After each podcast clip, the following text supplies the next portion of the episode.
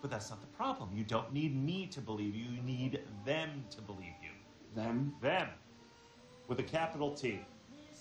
Your priest, your postman, your teacher, the world at large. They won't believe any of this. That's why we made the tape. Oh, that's easy to bury. Easy. He admits it. You heard it. He admits culpability. You're being naive, Nancy. Those people, they're not wired like me and you, okay? They don't spend their lives trying to get a look at what's behind the curtain. They like the curtain.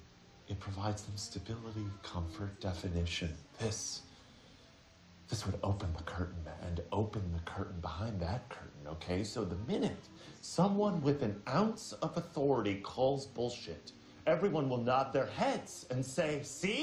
Ha! I knew it! It was bullshit. That is, if you even get their attention at all. So you're saying we did all of this for nothing? I'm saying I'm thinking. Γεια σας φίλοι μου, είναι Τετάρτη, εικοστή ογδόη Ιουλίου δύο χιλιάδες είκοσι ένα. Ελπίζω να είστε όλοι καλά με το καλό, να είστε γεροί και δυνατοί εύχομαι, όπως πάντα, και να εκφράσω τη μεγάλη μου χαρά που την προηγούμενη εβδομάδα είχα την ευκαιρία να γνωρίσω από κοντά πολλούς από εσάς στην Αθήνα και στο Αιγάλεο, αλλά και στις διάφορες διαδηλώσεις που έλαβαν χώρα τις προηγούμενες μέρες, που φυσικά δημιουργούν ένα πολύ αισιόδοξο μήνυμα, αλλά δεν είναι, το, δεν είναι η πανάκια, όπως πλέον θέλω να πιστεύω έχουμε την ωριμότητα να καταλάβουμε. Θα τα πούμε και στη συνέχεια, διότι αυτό τον καιρό φαίνεται φίλοι μου πως ε, έχουμε ξεχαστεί για τα καλά ε, με αυτή την πληροφορία έτσι όπως ε, είναι τόσο απότομη.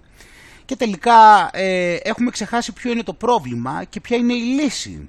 Διότι ε, αυτό που κανονικά είναι η λύση, δηλαδή το μπόλι, φαίνεται πως τελικά έχει καταλήξει να είναι το πρόβλημα. Δηλαδή αυτή τη στιγμή βλέπεις να έχουμε πρόβλημα με κανέναν ιό. Κι όμως όλη τη μέρα ασχολούμαστε με το πώς θα αναγκάσουμε πλέον ε, να μην μείνει πίσω κανείς ατρύπητος. Αν λοιπόν φίλοι μου θέλανε το καλό μας, βέβαια αυτό μας το έχουν δείξει και όλα τα προηγούμενα χρόνια, αν λοιπόν θέλανε το καλό μας θα είχαν ανάγκη σε πρόβλημα τη λύση, ε, ελήψη πραγματικού προβλήματος λες. Όμως ε, αυτός είναι φίλοι μου ο τρόπος ε, που λειτουργεί ο πατέρας του ψεύδους, ο οποίος είναι και ανθρωποκτόνος, όπως ε, μας μήνυσε ο μέγιστος Ιησούς, και ε, είναι λογικό λοιπόν να συμβαίνουν αυτά τα πράγματα και εμείς είμαστε στη θέση να τα παρατηρήσουμε βήμα-βήμα και να φτάσουμε μέχρι την αρχή, δηλαδή αυτή την αδικία που δημιουργεί στο σύστημα, κόβοντας χρήμα εκ του μηδενός, απεριορίστος, και έχοντας την ευκαιρία να μπορεί και να δανείσει όποιον θέλει, όσο θέλει, και φυσικά να ασκήσει την εξουσία του σε κάθε κατεύθυνση. Έτσι. Θα τα δούμε όλα αυτά λοιπόν φίλοι μου για μία ακόμα φορά σήμερα, και αναγκαστικά για μία ακόμα φορά και αυτός θα πρέπει να κάτσει και να πιει το πικρό ποτήρι μέχρι τέλους και να δει και όλοι μαζί με αυτόν τα, τα χαΐρια του και την κατάντια του στο ξεμπρόστιασμα στο οποίο έχει, φέρει, έχει φτάσει αυτός ε, μπροστά στα μάτια όλης της ανθρωπότητας. Οπότε λοιπόν σήμερα θα δούμε διάφορα πραγματάκια, έχουν μαζευτεί και αρκετά άλλωστε, και καταρχάς φυσικά ε, δεν θα μπορούσαμε παρά να ξεκινήσουμε από το θέμα που έχει να κάνει φυσικά με, την, ε, με το ψήφισμα που έγινε και έχει να κάνει με τον υποχρεωτικό εμβολιασμό. Οπότε τους είδαμε έτσι ε, για το ψήφισμα, λέει από Νέα Δημοκρατία και Κινάλ ότι υπερψήφισαν λέει την τροπολογία, και θα δούμε και λιγάκι έτσι πιο αναλυτικά τι λέει σε ένα, στο, στην εφημερίδα της κυβερνήσεως, έτσι, ε, στο οποίο είναι πενήντα σελίδες και γενικότερα ε, πέραν από το επίμαχο σημείο είναι η αλήθεια, ε, είναι και, ε, τίθενται και πάρα πολλά ζητήματα, αν κάποιος το δει αναλυτικά, σε ό,τι αφορά τα προσωπικά δεδομένα, έτσι, και τις ε, πληροφορίες και όλα αυτά τα πράγματα τα οποία έχουμε στο μυαλό μας πάντα. Και θα το δούμε. Εδώ έχω ανοίξει κάποιους, κάποιες καρτέλες ενδεικτικά, γιατί ε, θα, πάρουμε ότι, θα δούμε εδώ πέρα λοιπόν πως ε, εδώ πέρα τα πράγματα ε, γίνονται ακόμα πιο κουφά. Απλά ε, θα σκεφτούμε και το, για ποιο λόγο ίσως να μας παρουσιάζονται έτσι αυτά τα πράγματα τελικώς. Ε, δηλαδή δεν ξέρεις τελικά αυτό ε, υποτίθεται ότι είναι για καλό ή είναι για κακό. Τελικά τι συμπέρασμα εμείς πρέπει να βγάλουμε από όλα αυτά. Ε, όταν ε, ταυτόχρονα έχουμε και τέτοια δεδομένα, όπως εδώ του κύριου Τσακαλάκη, του εντατικολόγου, ο οποίος λέει ότι η θνητότητα στους πλήρως εμβολιασμένους είναι οχταπλάσια σε σχέση με τους ανεμβολίας τους, π.χ. Έτσι, και θα δούμε μετά, αφού θα έχουμε πιάσει το κλίμα λίγο από την Ελλάδα σε σχέση με τις ε, υποχρεωτικότητες και πώς το πιέζουν, θα δούμε παράλληλα, θα δούμε κάποιες χώρες στον κόσμο, όπως παράδειγμα εδώ τον Πρωθυπουργό του Ισραήλ, ο οποίος λέει ότι ε, οι αρνητές ε, των εμβολίων, λέει, βάζουν σε κίνδυνο, λέει, όλη τη χώρα. Έτσι, θα κάνουμε ένα κύκλο, δηλαδή να δούμε κάποια πράγματα, θα δούμε εδώ για την Αυστραλία, Ε, και μετά από, αφού δούμε και για την Αγγλία, γιατί δεν έχω ανοίξει όλες τις καρτέλες τώρα, ε, θα αρχίσουμε και θα βλέπουμε πως ήδη μπήκαμε εδώ που περιμέναμε. Πλέον ήδη έχει αρχίσει και προσφέρεται, φίλοι μου. Και θα δούμε ταυτόχρονα πως όλοι με οποιοδήποτε τρόπο έχουν βάλει πλάτη, μέχρι και αυτή η καλή UNICEF, έτσι, ξέρεις, αυτή η φιλανθρωπική οργάνωση. Ε, και όλοι αυτοί λοιπόν που θέλουν το καλό μας από τη μία, και αφού έχουμε δει πόσο πολύ μας πιέζουν για να σωθούμε, ε, αφού τα έχουμε δει όλα αυτά, θα έρθουμε και θα δούμε, όπως δυστυχώς σε κάθε εκπομπή δεν μπορούμε να παραλείψουμε όμως να κάνουμε, θα δούμε πόσοι θάνατοι έχουν καταγραφεί ε, μετά από αυτά τα μπόλια στην Ευρωπαϊκή Ένωση, στις Ηνωμένες Πολιτείες ως τώρα. Ε, και στη συνέχεια θα πάρουμε κάποια δείγματα για μία ακόμα φορά, έτσι, από συμβάντα τα οποία έχουν επέλθει, και αφού τώρα έχουμε δει από τη μία να μας πιέζουν ε, να υποχρεωτικά να γίνει αυτό το πράγμα, από την άλλη εμείς παράλληλα να βλέπουμε όλα αυτά τα συμβάντα, και από την τρίτη να έχουμε εδώ πέρα και ε, παπαγαλάκια τα οποία ε, ούτε ξέρουν τι λένε στην κατάσταση που βρίσκονται και δεν έχουν καμία επιχειρηματολογία, όπως θα δούμε, και το μόνο που κάνουν είναι να πηγαίνουν από εδώ και από εκεί και να χρησιμοποιούν απλά φανταχτερές λέξεις. Και κοίτα εδώ τι κάθονται και λένε, τα στελέχη. Ε, όμως, όπως και η τρίτη δόση, εδώ πέρα έχουμε και άλλα πράγματα τα οποία δυστυχώς δείχνουν αυτά τα πράγματα που εξηγούμε συνέχεια, φίλοι μου, ότι αν δεν το καταλάβουν ότι με αυτόν που έχουν μπλέξει δεν γίνεται να ξεμπλέξουν, δεν έχουμε μέλλον. Εδώ πέρα βλέπουμε ότι το σι ντι σι, όπως θα δούμε, ε, λέει ότι ε, πλέον έχει αρχίσει και λέει ότι σε κάποιες περιπτώσεις αυτοί που έχουν εμβολιαστεί πρέπει να φορούν μάσκες. Θα τα δούμε λοιπόν. Ε, το ευχάριστο όμως ε, είναι ότι βλέπουμε διάφορες αντιδράσεις από τον κόσμο σε πανελλαδικό επίπεδο ε, και ταυτόχρονα υπά, ε, υπάρχουν και εικόνες και διεθνώς. Έχουμε δει δηλαδή και διεθνείς διαδηλώσεις και ταυτόχρονα βλέπουμε και ότι αρχίζουν και γίνονται κινήσεις, έτσι, και από επαγγελματικές ομάδες οι οποίες αυτή τη στιγμή προφανώς πιέζονται, έτσι, και μέσα σε όλα αυτά λοιπόν θα πάρουμε μια γεύση εδώ πέρα λοιπόν και θα δούμε ένα, μια ιστορική δήλωση, θα έλεγες, από τον τότε διευθυντή της Fed το δύο χιλιάδες εννιά, και έχει να κάνει με όλα αυτά τα πραγματάκια τα οποία έχουμε πει για το χρήμα. Εδώ θα δούμε δηλαδή μια στιγμή παραδοχή. Και αφού λοιπόν γνωρίζουμε λοιπόν ότι έτσι λειτουργούν τα πράγματα, τώρα αρχίζουμε και βλέπουμε και την ατζέντα η οποία έχει να κάνει με όλο αυτό.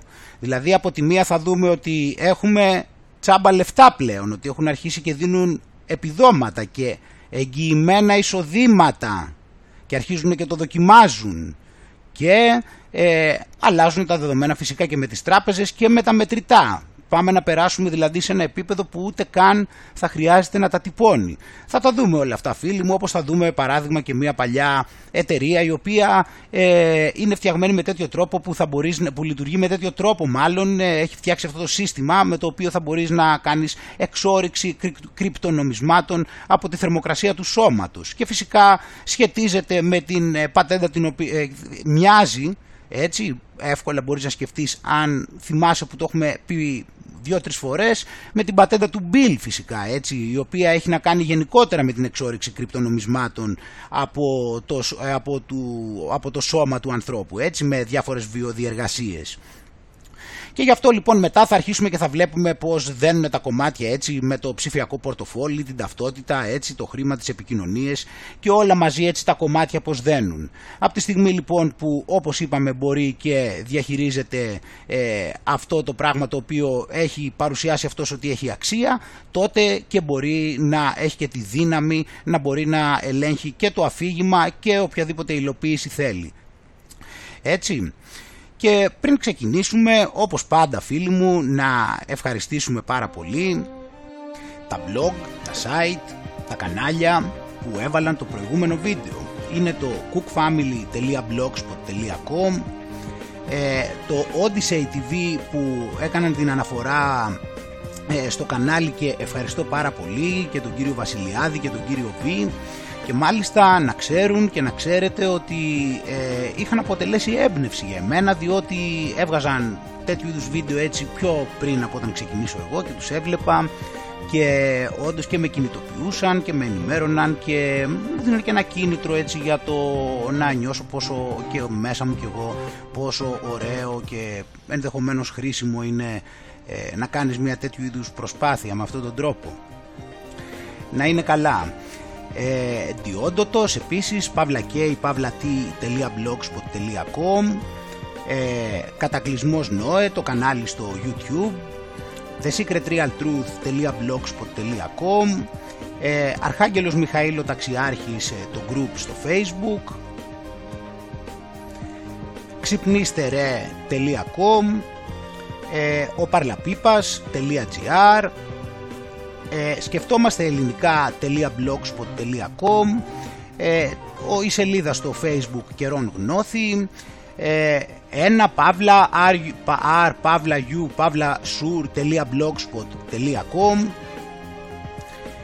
ε, greek παύλα dutch παύλα truth.blogspot.com, ε, η σελίδα Ιστορία, Μυστήρια, Απόκριφα, Συνωμοσιολογίες και Παράξενα, το group μάλλον, ταχυδρόμος τελεία τζι αρ, χαλαράκαφέ τελεία blogspot τελεία com, Hellas Liberation Organization, ο ασκητής τελεία blogspot τελεία com, Global Hellenic Resistance του Zionists, Masons and Satanists, η σελίδα στο Facebook, Εγάλεο, η μοναδική πόλη που αρχίζει από το α και τελειώνει στο ω, το group στο Facebook, οι μάσκες πέφτουν τελεία blogspot τελεία com, ταίγετος blog τελεία wordpress τελεία com, εργαζόμενοι ντίμος τελεία blogspot τελεία com, τρικλοποδιά τελεία τζι αρ, λουτράκι οδυσσέας τελεία blogspot τελεία com, Παναγία Παύλα Ιεροσολυμίτισσα τελεία blogspot τελεία com, κοζανάρα τελεία τζι αρ, κορφιάτικο τελεία blogspot τελεία com και my blogs τελεία τζι αρ. Και εδώ τώρα που το θυμήθηκα κιόλας, που έλεγα και για το Οδύσσια τι βι, ήταν και αυτό κάτι στο οποίο με επηρέασαν, γιατί και αυτοί ε, διάβαζαν ε, τα blog και τα site ε, τα οποία είχαν βάλει το βίντεο τους. Να το σημειώσουμε και αυτό. Οπότε λοιπόν σας ευχαριστώ θερμά όλους, όπως πάντα λοιπόν, ε, που βάλατε το βίντεο, βοηθήσατε να προωθηθεί η αλήθεια, να είστε όλοι καλά, φυσικά να με συγχωρείτε Ε, όσοι ενδεχομένως βάλατε το βίντεο και δεν κατάφερα να το βρω. Να είστε καλά. Πάντα ευχαριστίες φίλοι μου σε εσάς, όπως είπαμε, και ήταν μεγάλη μεγάλη χαρά μου που συναντηθήκαμε και από κοντά. Ε, οπότε λοιπόν θα ξανακάνουμε την επόμενη συνάντηση, τη δεύτερη συνάντηση στην Αθήνα, μιας και βρίσκομαι εγώ τώρα εδώ, ε, πάλι στο Εγάλεο, στον Παρουτάδικο, στις, πάλι στις εφτά η ώρα. Και θα είναι αυτή τη Δευτέρα στις δύο Αυγούστου, έτσι, οπότε Δευτέρα δύο Αυγούστου, δεύτερη συνάντηση για όσους θέλουν να έρθουν στον Παρουτάδικο, εφτά η ώρα. Ε, την προηγούμενη φορά είχα ξεχαστεί, δεν το είχα σκεφτεί καλά και δεν είχα πει ακριβώς πού να συναντηθούμε εκεί πέρα. Ε, η κεντρική είσοδος επί της ουσίας, όπως την έχω καταλάβει εγώ, είναι στην, επί της Ιεράς Οδού, Ε, οπότε μπορούμε να συναντηθούμε όπως μπαίνεις από την κεντρική είσοδο στην Ιερά Οδό, λίγο ευθεία που έχει ένα πλακόστρωτο και έχει μετά κάτι σαν, ε, ε, έτσι σαν συντριβανάκι εκεί. Είναι δηλαδή όπως μπαίνεις από την κεντρική είσοδο λοιπόν στην Ιερά, στην Ιερά Οδό, ε, έχει ένα πλακόστρωτο και προχωράς λίγο ευθεία και εκεί έχει κάτι σαν συντριβάνι. Μπορούμε να συναντηθούμε εκεί και να κάτσουμε κάπου εκεί κοντά με το καλό. Ε, όπως είπαμε λοιπόν, αυτή τη Δευτέρα που μας έρχεται, έτσι, δύο Αυγούστου στις εφτά η ώρα το απόγευμα, και φαντάζομαι και αν έρθεις ε, θα μας δεις και μαζεμένους εκεί πέρα, δηλαδή θα καταλάβεις. Ε, ανυπομονώ να τα πούμε με κάποιους για πρώτη φορά, με άλλους ε, και πάλι. Πάμε λοιπόν να μπούμε στα θεματάκια μας με το καλό τώρα, όπως είπαμε, έτσι, και να βουτήξουμε μέσα στα γεγονότα. Οπότε, όπως είπαμε, έχουμε εδώ πέρα λοιπόν, λέει, υποχρεωτικός εμβολιασμός, ψηφίστηκε, λέει, από Νουδού και Κινάλ η τροπολογία. Ε, και έχουμε λοιπόν ότι προβλέπει τον υποχρεωτικό εμβολιασμό, λέει, του προσωπικού σε μονάδες φροντίδας ηλικιωμένων και σε μονάδες φροντίδας ατόμων με ειδικές ανάγκες, οι οποίοι θα πρέπει να έχουν λάβει τουλάχιστον την πρώτη δόση του εμβολίου ως τις δεκαέξι Αυγούστου. Ε, και, υγειο... και μετά έχει πει για τους υγειονομικούς σε όλες τις δημόσιες και ιδιωτικές μονάδες υγείας πρέπει να έχουν κάνει, λέει, τουλάχιστον μία δόση και να έχουν προγραμματίσει τη δεύτερη έως την πρώτη Σεπτεμβρίου. Ε, οπότε εδώ πέρα τα λέει σε γενικές γραμμές, και αυτοί φυσικά δεν έχασαν χρόνο και έχουν αρχίσει και στέλνουν έτσι τα κατάλληλα έγγραφα στις ε, ανάλογες υπηρεσίες, όπως εδώ παράδειγμα, έτσι, στη, στο Ψυχιατρικό Νοσοκομείο Αττικής, στο οποίο βλέπεις, βλέπεις εδώ πέρα τον τίτλο «Υποχρεωτικός εμβολιασμός εργαζομένων συνεργατών». Και εδώ δηλαδή βλέπεις το φέρουν απ' έξω απ' έξω και τα ρίχνουν, άμα δεις δηλαδή το λόγο εδώ, ε, στην ουσία ε, στέκονται στο ΦΕΚ και αυτοί απλά λένε ότι προσπαθούν να πούνε ότι εμείς, ξέρετε, πάλι δεν έχουμε ευθύνη. Όπως ξέρεις, πάντα υπάρχει μια μόνιμη μετάθεση. Οπότε σας διαβιβάζουμε τον παραπάνω σχετικό νόμο αναφορικά με την υποχρεωτικότητα του εμβολιασμού του προσωπικού και των συνεργατών, που σύμφωνα με αυτόν θα πρέπει να έχουν λάβει την πρώτη ή τη μοναδική δόση ως την πρώτη Σεπτεμβρίου. Η δε ολοκλήρωση του εμβολιαστικού κύκλου πρέπει να γίνει σύμφωνα με τις προβλεπόμενες διαδικασίες και στον προβλεπόμενο χρόνο. Δηλαδή, όχι απλά θα τρυπηθείς. Εδώ πέρα υπάρχει χρονοδιάγραμμα, έτσι, κατάλαβες, γιατί αν περάσει αυτό το χρονοδιάγραμμα, πάει μετά. Ε, θα έχουμε χάσει το, τη μάχη με τον ιό. Κατάλαβες πώς πάει. Και σε διαφορετική περίπτωση επέρχονται, λέει, οι συνέπειες. Βλέπεις, απλά επέρχονται οι συνέπειες που προβλέπονται στον προαναφερθέντα νόμο. Επίσης σας γνωρίζουμε ε, και το έχει εδώ πέρα, έτσι. Οπότε ε, βλέπεις εδώ απλά ε, λένε δύο πραγματάκια και τα ρίχνουν όλα λοιπόν μετά στο ΦΕΚ, που το έχουμε εδώ πέρα και αυτά, ε, έτσι, το, τις εικοστή τρίτη Ιουλίου, ε, το οποίο έχει πολλά πολλά πολλά εδώ πέρα πράγματα, πολλά πολλά άρθρα, όπως βλέπεις, πολλά πολλά άρθρα, για να μην μπορεί ο μέσος πολίτης να το διαχειριστεί όλο αυτό το θέμα, και αυτό να τονίσουμε, αν δεν το έχεις αντιληφθεί μέχρι τώρα, ότι μία από τις μεθόδους του μαύρου είναι να δημιουργεί τέτοιου είδους πολυπλοκότητα, δυσκολίες, περίεργη γλώσσα, ε, μπερδεμένες αποφάσεις, όλα μαζί, πολύ υλικό, έτσι, ούτως ώστε ο μέσος άνθρωπος φυσικά να μην μπορεί να ανταποκριθεί, ε, επειδή έχει και ταυτόχρονα πολλά άλλα προβλήματα, και που να καταφέρει μετά να βρει την άκρη και το χρόνο και να μάθει και τη γλώσσα και όλα αυτά, ούτως ώστε να μπορέσει να καταλάβει τι έχουν πάει και έχουν κανονίσει αυτοί, έτσι, από μόνοι τους, χωρίς ποτέ να τους έδωσε κανείς αυτή την εντολή. Γιατί περί αυτού συζητάμε τώρα. Εδώ πέρα μιλάμε δηλαδή ότι έχουν βρεθεί εκατόν πενήντα ένα προδότες μαζί και με τους άλλους του Κινάλ, οι οποίοι υπάρχουν μετά, και οι άλλοι εντωμεταξύ λοιποί εκεί πέρα, οι οποίοι δήθεν κάνουν ότι είναι αντιπολίτευση και έχουμε δει τι κάνουν τόσο καιρό. Και ε, συνεχίζεται έτσι αυτό το πράγμα, ε, και ο μέσος πολίτης εδώ πέρα βρίσκεται σε μια κατάσταση να του φέρνουν εδώ πέρα να πρέπει να διαβάσει ΦΕΚ πενήντα δύο σελίδων και όλα αυτά, κατάλαβες. Ε, και εδώ πέρα δείχνει έτσι αυτά που σου λέω, το πόσο πολύ σέβονται την ελευθερία της πληροφόρησης και την προστασία των προσωπικών δεδομένων, πώς τα έχουν λάβει όλα υπόψη, να μην ανησυχείς καθόλου, ποιες θα είναι οι ελεκτικές αρμοδιότητες από το ελεγκτικό συνέδριο. Έχει, έχει εδώ πέρα υλικό, να έχεις να διαβάζεις εκεί, να το ευχαριστιέσαι, συνεργασία με ομοειδείς δικαιοδοτικούς ελεγκτικούς θεσμούς, ε, γιατί συμμετέχει αυτό το ελεγκτικό συνέδριο σε διεθνείς ή περιφερειακές οργανώσεις, ε, έτσι βέβαια πρέπει να έχει και διεθνείς διασυνδέσεις, έτσι να παίρνει και πληροφόρηση και από τις άλλες ΚΑΓΚΕΜΠΕ των άλλων χωρών. ε, ετήσια έκθεση ευρημάτων, πορισμάτων και συστάσεων. Εδώ πέρα βλέπεις θα βγαίνουν εδώ πέρα όλες οι στατιστικές, όλα έτσι να καταγραφούν. Έχει και εξωτερικούς συνεργάτες φυσικά, και οργάνωση και συγκρότηση, και προχωράς, προχωράς, προχωράς έτσι. Εδώ πέρα ε, μιλάμε δηλαδή ότι έχει πολύ πράγμα, γιατί το ζήτημα με, το, με τον εμβολιασμό είναι πέρα πέρα πέρα. Είναι δηλαδή εδώ είμαστε ακόμα στη σελίδα δεκαέξι και για τον εμβολιασμό συγκεκριμένα μιλάει στη σαράντα... Πόσο είναι εδώ, για κάτσε να δω, σαράντα πέντε ήτανε. Ε, γιατί εδώ πέρα προετοιμάζει όλα αυτά, παρακολούθηση παράδειγμα της διαδικασίας προετοιμασίας και κατάρτισης συμβάσεων. Γιατί έχει να κάνει με αυτά τα πράγματα που θα δούμε τώρα στη συνέχεια και είπαμε και για το τέτοιο. Οπότε βλέπουμε εδώ. Υποχρέωση επίδειξης λοιπόν πιστοποιητικού ή βεβαίωσης εμβολιασμού ή νόσησης. Γιατί αυτά είναι επίγουσες ρυθμίσεις για την αντιμετώπιση του κοροϊδοϊού. Πρέπει να είναι επίγουσες οι ρυθμίσεις, γιατί βλέπεις είμαστε σε επίγουσα κατάσταση. Και τους λέει λοιπόν ότι πρέπει να, ε, πρέπει να επιδεικνύουν το πιστοποιητικό ε, κόβιντ δεκαεννιά της Ευρωπαϊκής Ένωσης, ε, το οποίο, ε, η οποία λέει, λέει τέλος πάντων κυρώθηκε αυτά, ε, και πρέπει να έχει ή αυτό το πιστοποιητικό ή βεβαίωση εμβολιασμού ή βεβαίωση θετικού διαγνωστικού ελέγχου της παραγράφου ένα του άρθρου πέντε της ε, κοινής απόφασης εν πάση περιπτώσει.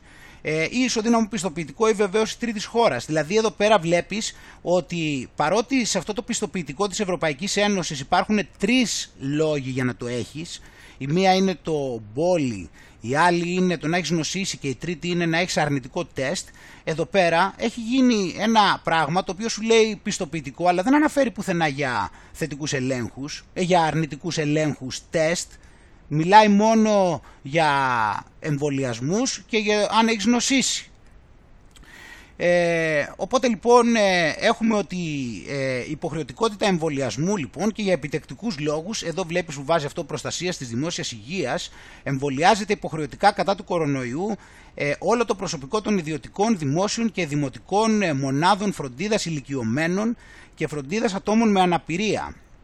Έτσι, κέντρα αποθεραπείας, στέγες υποστηριζόμενης διαβίωσης για άτομα, στέγες αυτόνομης διαβίωσης ατόμων με ειδικές ανάγκες, μονάδες φροντίδας ηλικιωμένων, θεραπευτήρια χρονίως πασχόντων και διάφορα έτσι, κέντρα δημιουργικής απασχόλησης παιδιών και διάφορα άλλα.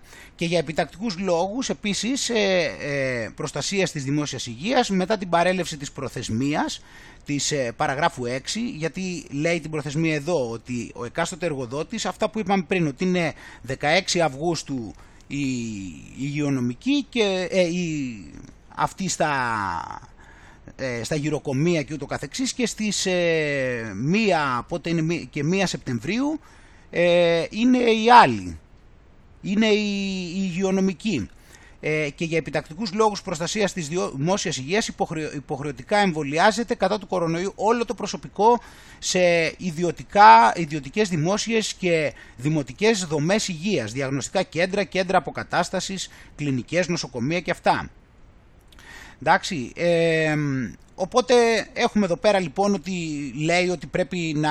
Ε, εμβολιαστούν υποχρεωτικά και πρέπει και να επιδείξουν το ψηφιακό πιστοποιητικό φυσικά, και δεν αναφέρει τίποτα ούτε καν για τεστ. Βέβαια εμείς δεν συζητάμε τώρα ούτε και για τεστ ούτε για τέτοιου είδους σαχλαμάρες.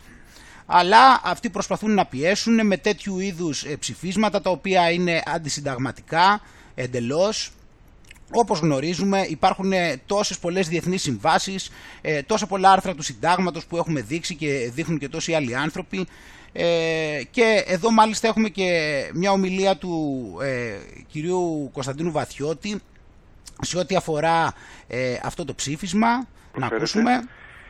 Δυστυχώς έχει ξημερώσει σήμερα μία από τις ζωφερότερες ημέρες της μεταπολιτευτικής Ελλάδος. Ε, θα έλεγα ότι εικοστή δεύτερη Ιουλίου, εικοστή δεύτερη Ιουλίου δεν είχαμε χτες. Ναι, ναι. Θα πρέπει να καθιερωθεί ως ημέρα πένθους για το θάνατο της ανθρώπινης αξιοπρέπειας.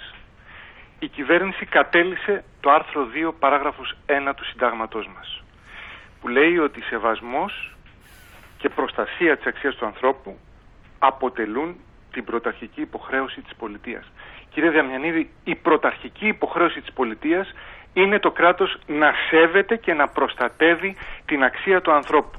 Τι έκανε η κυβέρνηση λοιπόν με τις ευλογίες του Κινάλ Και για να πάμε εδώ πέρα και στο ΦΕΚ και να δούμε τις συνέπειες στην περίπτωση μη τήρησης της υποχρέωσης, ειδικό στην περίπτωση εργαζομένων των παραγράφων ένα και δύο σε φορείς του δημοσίου, με απόφαση του επικεφαλής του φορέα επιβάλλεται κατά παρέκκληση κάθε άλλης γενικής ή ειδικής διάταξης το ειδικό διοικητικό μέτρο της αναστολής καθηκόντων για επιτακτικούς λόγους προστασίας της δημόσιας υγείας. Κατά το χρόνο αναστολής καθηκόντων, ο οποίος δεν λογίζεται ως χρόνος πραγματικής δημόσιας υπηρεσίας, δεν καταβάλλονται αποδοχές. Με τη συμπλήρωση δεκατεσσάρων ημερών από την ολοκλήρωση του εμβολιασμού, η αναστολή έρεται με όμοια απόφαση. Βλέπεις, μετά θα σε συγχωρήσει μετά άμα κάνεις ε, το σωστό για τη δημόσια υγεία. Ε. Σε κάθε άλλη περίπτωση, ε, ο εργοδότης υποχρεούται να μην κάνει δεκτή την παροχή της εργασίας του εργαζομένου και απαλλάσσεται από την υποχρέωση καταβολής αποδοχών για το χρονικό διάστημα μη παροχής εργασίας λόγω εφαρμογής του παρόντος.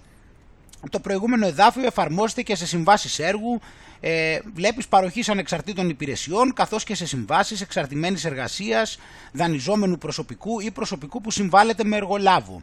Στον εργοδότη, βλέπεις εδώ, κοίτα τώρα και εδώ, και η απειλή και στον εργοδότη. Στον εργοδότη λοιπόν που απασχολεί προσωπικό κατά παράβαση του παρόντος, επιβάλλεται διοικητικό πρόστιμο δέκα χιλιάδες ευρώ για κάθε παράβαση και έως πενήντα χιλιάδες ευρώ, και σε περίπτωση υποτροπής που διαπιστώνεται σε επανέλεγχο είκοσι χιλιάδες ευρώ για κάθε παράβαση και έως διακόσιες χιλιάδες ευρώ. Έτσι. Ε, και εδώ πέρα λοιπόν έχει και διάφορα άλλα εδώ πάλι, έτσι, για τα θετικά πιστοποιητικά, έτσι, που, για τα ψηφιακά πιστοποιητικά μάλλον που ζητάνε και ούτω καθεξής. Οπότε, φίλοι μου, βλέπουμε πως ε, το ζήτημα είναι ότι ε, ο χρόνος είναι πολύ περιορισμένος, είναι προφανές, και ε, πρέπει να σκεφτούμε πολύ το πόσο σημασία έχει να γίνει κάτι συντονισμένο, διότι ε, αυτοί με το γραφειοκρατικό ζήτημα θα προσπαθήσουν να καθυστερήσουν τα πράγματα με τέτοιο τρόπο, και στις νομικές οδούς θα προσπαθούν αυτοί να τις καθυστερήσουν και να τις αναβάλουν και ούτω καθεξής, ούτως ώστε εν παραλίλω να προχωράνε αυτές τις διαδικασίες. Γι' αυτό λοιπόν μου φαίνεται κάπως ότι αυτό που βρίσκω ότι είναι... θα έπαιζε ιδιαίτερο ρόλο, νομίζω, είναι αν γινόταν κάτι πρακτικά, θα έχει ως συνέπεια να μην μπορεί να λειτουργήσει ε, ο χώρος αυτός ο οποίος ε, έχει επιβάλει αυτά τα πράγματα. Οπότε λοιπόν, αν ήταν συντονισμένη η αντίδραση και ήταν πιο μαζική με αυτή την έννοια, τότε και δε, δε, δε, στη, επί της ουσίας δεν θα μπορούσε να λειτουργήσει αυτό εκ των πραγμάτων, και επειδή δεν θα μπορούσε να λειτουργήσει εκ των πραγμάτων, τότε θα αναγκαζόντουσαν και να κάνουν πίσω και αυτοί που προσπαθούν να επιβάλλουν αυτές τις αχριότητες, αλλά θα πήγαινε και με το μέρος ε, ο, ε, αυτών των ανθρώπων οι οποίοι κάνουν αυτή την προσπάθεια, ο κόσμος ε, που τους βλέπει να κάνουν αυτή την προσπάθεια, ούτως ώστε να προστατέψουν τα δικαιώματά τους ε, και με, ούτως ώστε έτσι να μπορέσει αυτό να ξαναλειτουργήσει. Ο, ε, Οπότε είναι το θέμα ότι πρέπει να νιώσουν δηλαδή την καυτή ανάσα της αντίδρασης για τα καλά και να είναι όσο πιο δυναμική γίνεται και να έχει ουσιαστικό αποτέλεσμα, να φαίνεται δηλαδή ότι δημιουργεί κάποια συνέπεια που τους δυσκολεύει, που τους φέρνει σε δύσκολη θέση έμπρακτα, όπως το σκέφτομαι έτσι, γιατί, μιλώντας για τη μεγαλύτερη εικόνα.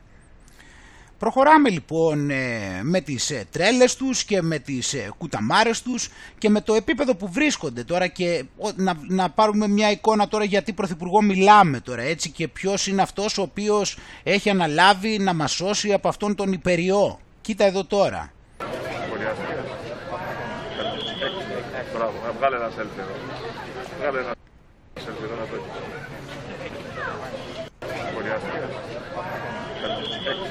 Μπράβο, βγάλε ένα selfie εδώ. Βγάλε ένα selfie εδώ να το έχεις.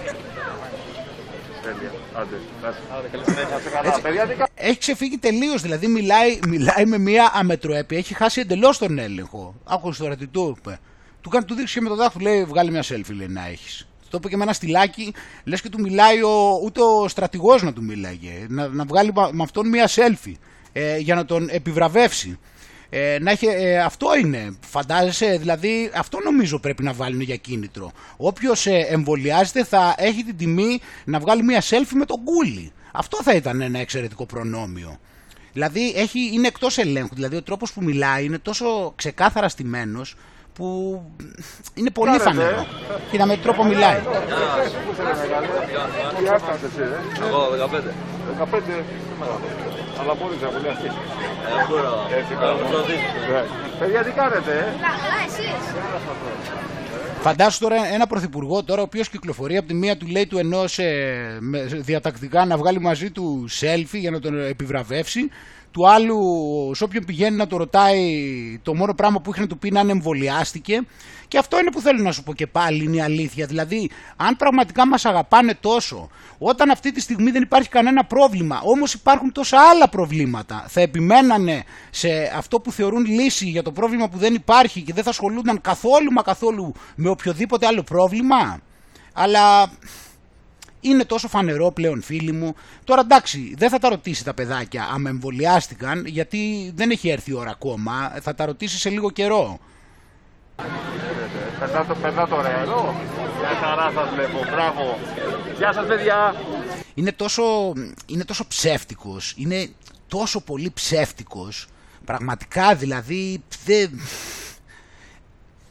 Εδώ πέρα, εντωμεταξύ έχουμε αυτόν τώρα εδώ πέρα πάλι, έτσι. Έχουμε εδώ τώρα θετικός λέει στον κορονοϊό ο Άδωνης, έτσι, ο πλήρως εμβολιασμένος. Και φυσικά έχουμε και εδώ πέρα το σενάριο. Κοίτα εδώ πέρα, αν και χθες το πρωί λέει, όταν βγήκα στην τηλεόραση, είχα βάσει του εκεί πρωτοκόλλου rapid test και ήμουν αρνητικός, ξαφνικά το βράδυ λέει ανέβασα πυρετό.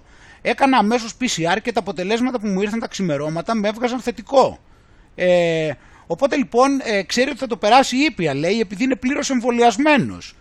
Ε, Οπότε λέει καλεί όλους τους συνομήλικους να εμβολιαστούν, λέει, και τους μεγαλύτερους όσο το δυνατόν συντομότερα, γιατί είναι αδύνατο να προβλέψεις πού και πώς θα το κολλήσεις. Άρα κάτσε εδώ πέρα. Τώρα πάμε καταρχήν έτσι να σκεφτούμε το πρώτο επιχείρημα. Άρα αυτός δηλαδή, κάτσε να σκεφτώ τώρα, πάμε πρώτο. Οπότε αυτός έχει εμβολιαστεί και επειδή έχει εμβολιαστεί, ε, παρότι έχει εμβολιαστεί κόλλησε, αλλά... το ότι κόλλησε δεν το θεωρεί παράλογο, γιατί έτσι γίνεται με τα εμβόλια. Άρα παρότι είναι πολύ καλά τα εμβόλια μπορεί να κολλήσεις. Αλλά το πλεονέκτημα είναι ότι είναι σίγουρος ότι επειδή έχει εμβολιαστεί θα το περάσει ήπια. Άρα όμως μετά ερχόμαστε στο σημείο που αφού λοιπόν αυτός δεν φοβάται επειδή έχει κάνει το εμβόλιο, επειδή ναι μεν θα κολλήσει αλλά θα το περάσει ήπια, πάει να πει ότι δεν χρειάζεται αυτός να φοβάται τους ανεμβολίαστους που θα του μεταφέρουν τον ιό, επειδή έχει κάνει το εμβόλιο, άρα, και να, άρα το ότι θα κολλήσει, γιατί το εμβόλιο δεν μπορεί να τον προστατέψει, θα το περάσει όμως ήπια, οπότε το βρίσκει μια καλή λύση. Άρα φο, πώς μετά κάπως έτσι φοβάται τους ανεμβολίαστους ότι θα τον κολλήσουν τον ιό, αφού μετανιώθει σιγουριά όμως ότι θα το περάσει ήπια. Ε, Παρακάτω, αυτονοήτως λοιπόν, πάμε να δούμε τη συνέχεια. Μπαίνω σε καραντίνα έως ότου μου περάσει. Ε, είμαι όμως καλά έτσι. Λοιπόν, όσοι έχω συναντήσει χθες είναι εμβολιασμένοι, ευτυχώς και βάσει πρωτοκόλλου δεν μπαίνουν σε καραντίνα. Οπότε το γραφείο μου λειτουργεί κανονικά. Κάτσε τώρα πάλι. Οπότε εδώ πέρα έχουμε πάλι ότι αυτοί λοιπόν που έχουν κάνει το εμβόλιο... Ε, ε, είπαμε ότι ο Άδωνης κόλλησε, άρα... μπορείς να το κολλήσεις, αλλά οι άλλοι που είναι στο γραφείο του, που έχουν έρθει κοντά του, έχουν κάνει το εμβόλιο, αλλά δεν θα μπουν σε καραντίνα. Όμως αφού είπαμε ότι μπορούν να το κολλήσουν επειδή το κόλλησε αυτός, αλλά αυτοί δεν θα μπουν σε καραντίνα, γιατί το πρωτόκολλο λέει ότι δεν μπορούν να το κολλήσουν. Αυτό ακριβώς, έτσι, δεν χρειάζεται να σχολιάσουμε κάτι. Αυτό τώρα λοιπόν, φίλοι μου, έτσι, είναι το, όπως και με τον Μπόρις Τζόνσον ξέρουμε, έτσι, και όλα αυτά. Έτσι, για μένα είναι, εγώ αυτό που καταλαβαίνω ε, είναι ότι παρουσιάζεται αφενός μεν ε, για να δώσει τροφή έτσι στο, στον κόσμο ο οποίος έχουν καταλάβει ότι δεν υπάρχει όριο στο τι μπορεί να πιστέψουν. Θα τους πούνε λοιπόν αφενός μεν ότι κινδυνεύουμε πολύ γιατί να ορίστε κόλλησε και ο Άδωνης, παρότι κάνατε το εμβόλιο πάλι κινδυνεύετε, άρα πρέπει να συνεχίσετε να ζείτε στο φόβο και του ιού και των ανεμβολίαστων, γιατί, πρέπει να ζείτε στο... γιατί ο ιός πλέον δεν φοβάσει πλέον μόνο τον ιό, φοβάσει και τους ανεμβολίαστους. Πάει κάπως έτσι. Ε, οπότε από τη μία περνάει αυτό το μήνυμα, εγώ θεωρώ, και το δεύτερο μήνυμα που περνάει φυσικά είναι ότι αυτοί που έχουν κάνει τα δύο εμβόλια δεν είναι πλήρως προστατευμένοι, κατά συνέπεια θα πρέπει... Τώρα λοιπόν μετά έτσι από Σεπτέμβριο κιόλας που θα κρυώνει και ο καιρός και θα κυκλοφορούν έτσι οι ιοί και όλα αυτά θα είμαστε πιο μπόσικοι. Ε, για να νιώσουμε έτσι πιο μεγάλη σιγουριά, θα είναι πάρα πολύ καλή ιδέα να πάμε να κάνουμε μία τρίτη δόση. Γιατί εδώ ο άνθρωπος τήρησε το πρωτόκολλο, έκανε τα εμβόλια του, υπουργός, τηρεί τα μέτρα και κόλλησε. Άρα λοιπόν φαίνεται πως όλοι μας το Σεπτέμβριο, έτσι, αφού θα έχουμε κάνει φυσικά, θα έχουμε ολοκληρώσει τον πρώτο μας κύκλο του διπλού εμβολιασμού, θα πρέπει μετά και στη συνέχεια, έτσι, για να νιώσουμε αυτή τη θωράκιση, να πάμε έτσι και να κοπανίσουμε έτσι την ένεση για τρίτη φορά, ε, ούτως ώστε έτσι να πάμε στην πολύ καλή ασφάλεια, έτσι, στην πολύ καλή ασφάλεια, η οποία δεν αναμένεται ότι θα μας προστατεύει από τους ανεμβολίαστους φυσικά, έτσι, θα μας προστατεύει από τον ιό, όχι από τους ανεμβολίαστους, πάει κάπως έτσι καμιά φορά. Άλλο η ανεμβολίαστη, άλλο ο ιός. Το εμβόλιο σε προστατεύει από τον ιό, αλλά δεν σε προστατεύει από τους ανεμβολίαστους. Κάπως έτσι είναι. Ε, το, και εδώ έχουμε, ξέρεις, εδώ την προηγούμενη μέρα, ε, πριν από τις, πότε ήταν οι προηγούμενες μέρες, ε, για πάμε να δούμε τον ίδιο κύριο. Εγώ έχω εμβολιαστεί. Άκου. Πιθανό να κολλήσω. Εντάξει. Δεν είναι απα... δεν... Στα... Κράτησε το εδώ λοιπόν που βλέπεις, πότε, εικοστή τέταρτη Ιουλίου. Και λέει, εγώ έχω εμβολιαστεί, πιθανόν να κολλήσω. Για άκου το ξανά, δύο μέρες πριν. Έχω εμβολιαστεί. Mm-hmm. Πιθανό να κολλήσω. Δεν είναι απα... δεν... Στατιστικά υπάρχει μια πιθανότητα που και ένας εμβολιασμένος μπορεί να κολλήσει. Mm-hmm. Όμως έχω μηδέν πιθανότητα, μηδέν, να βρεθώ σε μονάδα κρατικής θεραπείας. Είναι, είπαμε, αυτό που, δε, που δεν κινδυνεύει, αλλά κινδυνεύει, αλλά κινδυνεύει τους ανεμβολίαστους, είπαμε, όχι από τον ιό. Μη που λέει η επιστήμη ότι επειδή είμαι ένας υγιής άνθρωπος μέσης ηλικίας εμβολιασμένος, έχω μηδέν τοις εκατό που θα πάω σε μονάδα εντατικής θεραπείας, mm-hmm. ο κίνδυνος που αναλαμβάνω τον κορονοϊό είναι μικρός. Ναι. Ένας αντίστοιχης ηλικίας άνθρωπος ανεμβολιαστός mm-hmm. έχει δυστυχώς κάποια αρκετά μεγάλη πιθανότητα να βρεθεί σε μονάδα εντατικής θεραπείας αν κολλήσει, όπως ακριβώς ενδεχομένως κολλήσω εγώ. Να πω απλά ένα λεπτό, επειδή είμαι συντετριμμένη, γιατί είχαμε μια τραγική εμπειρία την τελευταία εβδομάδα. Ακούστηκε ότι όποιος είναι εμβολιασμένος δεν έχει καμία απολύτως πιθανότητα να διασωληνωθεί ή να αποβιώσει. Δυστυχώς εγώ προσωπικά έχασα ένα φίλο μου ε, χωρίς κανένα υποκείμενο νόσημα, πενήντα έξι ετών, εμβολιασμένο, μέσα σε είκοσι δύο μέρες διασωλήνωσης, ε, απεβίωσε mm-hmm. την προηγούμενη εβδομάδα. Αυτό λοιπόν Είμαστε τι σημαίνει. Άντε, δηλαδή είναι, είναι και τόσο θρασί, της είπε και συλληπιτήρια κιόλας. Είναι, είναι θρα, δηλαδή, εντάξει, να μου πεις, τι να σου πω εγώ ότι είναι θρασίτατος, αλλά πφ, δηλαδή μην ανησυχείς, μηδέν τοις εκατό τίποτα δεν παθαίνεις. Άμα κάνεις το εμβόλιο, βασικά το εμβόλιο δεν πας και στη μέθη γενικώς, δηλαδή σε κάνει ατσάλινο. Όχι μόνο δεν πας λόγω του ιού, δεν πας στη μέθη γενικώς ποτέ ξανά άμα κάνεις το εμβόλιο. Σε κάνει, δηλαδή είναι σαν το σούπερ μαντολίνι, όπως είπαμε. Ε, όμως βλέπεις εδώ πέρα υπάρχουν ε, κάποια στοιχεία όπως ε, του, ε, του εντατικολόγου Τσακαλάκη που λέει ότι η θνητότητα στους πλήρως εμβολιασμένους είναι οχταπλάσια σε σχέση με τους ανεμβολίαστους. Οπότε ως εντατικολόγος έχω αντιμετωπίσει, διασωληνώσει και τραχιοστομήσει αρκετούς ασθενείς με κόβιντ δεκαεννιά. Ο συγκεκριμένος ιός, λέει, είναι υπαρκτός και μπορεί να προκαλέσει, λέει, βαριά νόσο σε ευάλωτους οργανισμούς όπως οι ηλικιωμένοι. Ε, όμως ορισμένα σημαντικά θέματα που αφορούν τη ζωή όλων πρέπει να βασίζονται σε έγκυρη πληροφόρηση.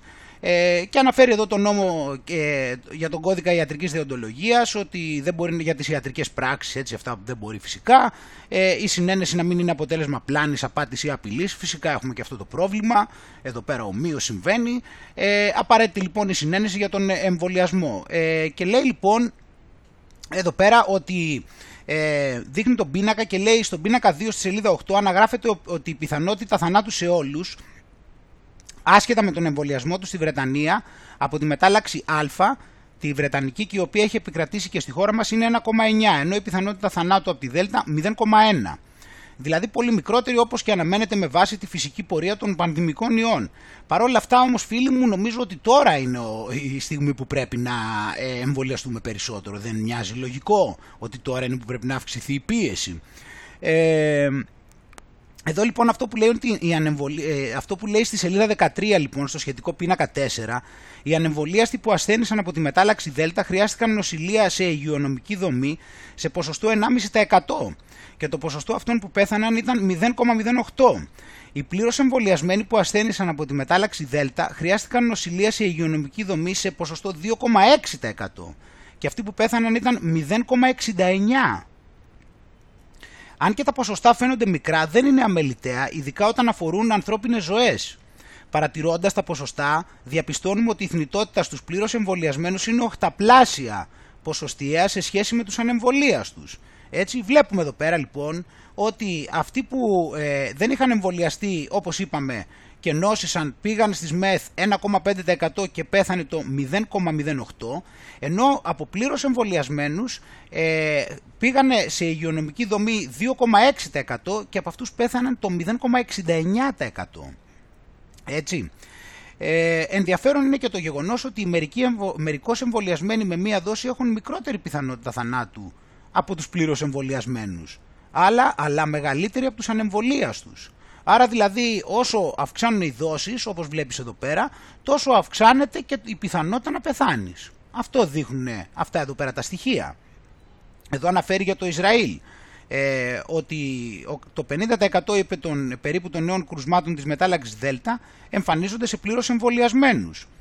Ε, ο καθηγητής Νάχμαν Ας, που είναι αντίστοιχος Ισραηλινός Τσιόδρας, παραδέχτηκε μόλις χθες ότι το lockdown που επιβλήθηκε στη χώρα δεν είχε καμία ουσιαστική επίδραση και για τον λόγο αυτό δεν το προτείνει ξανά.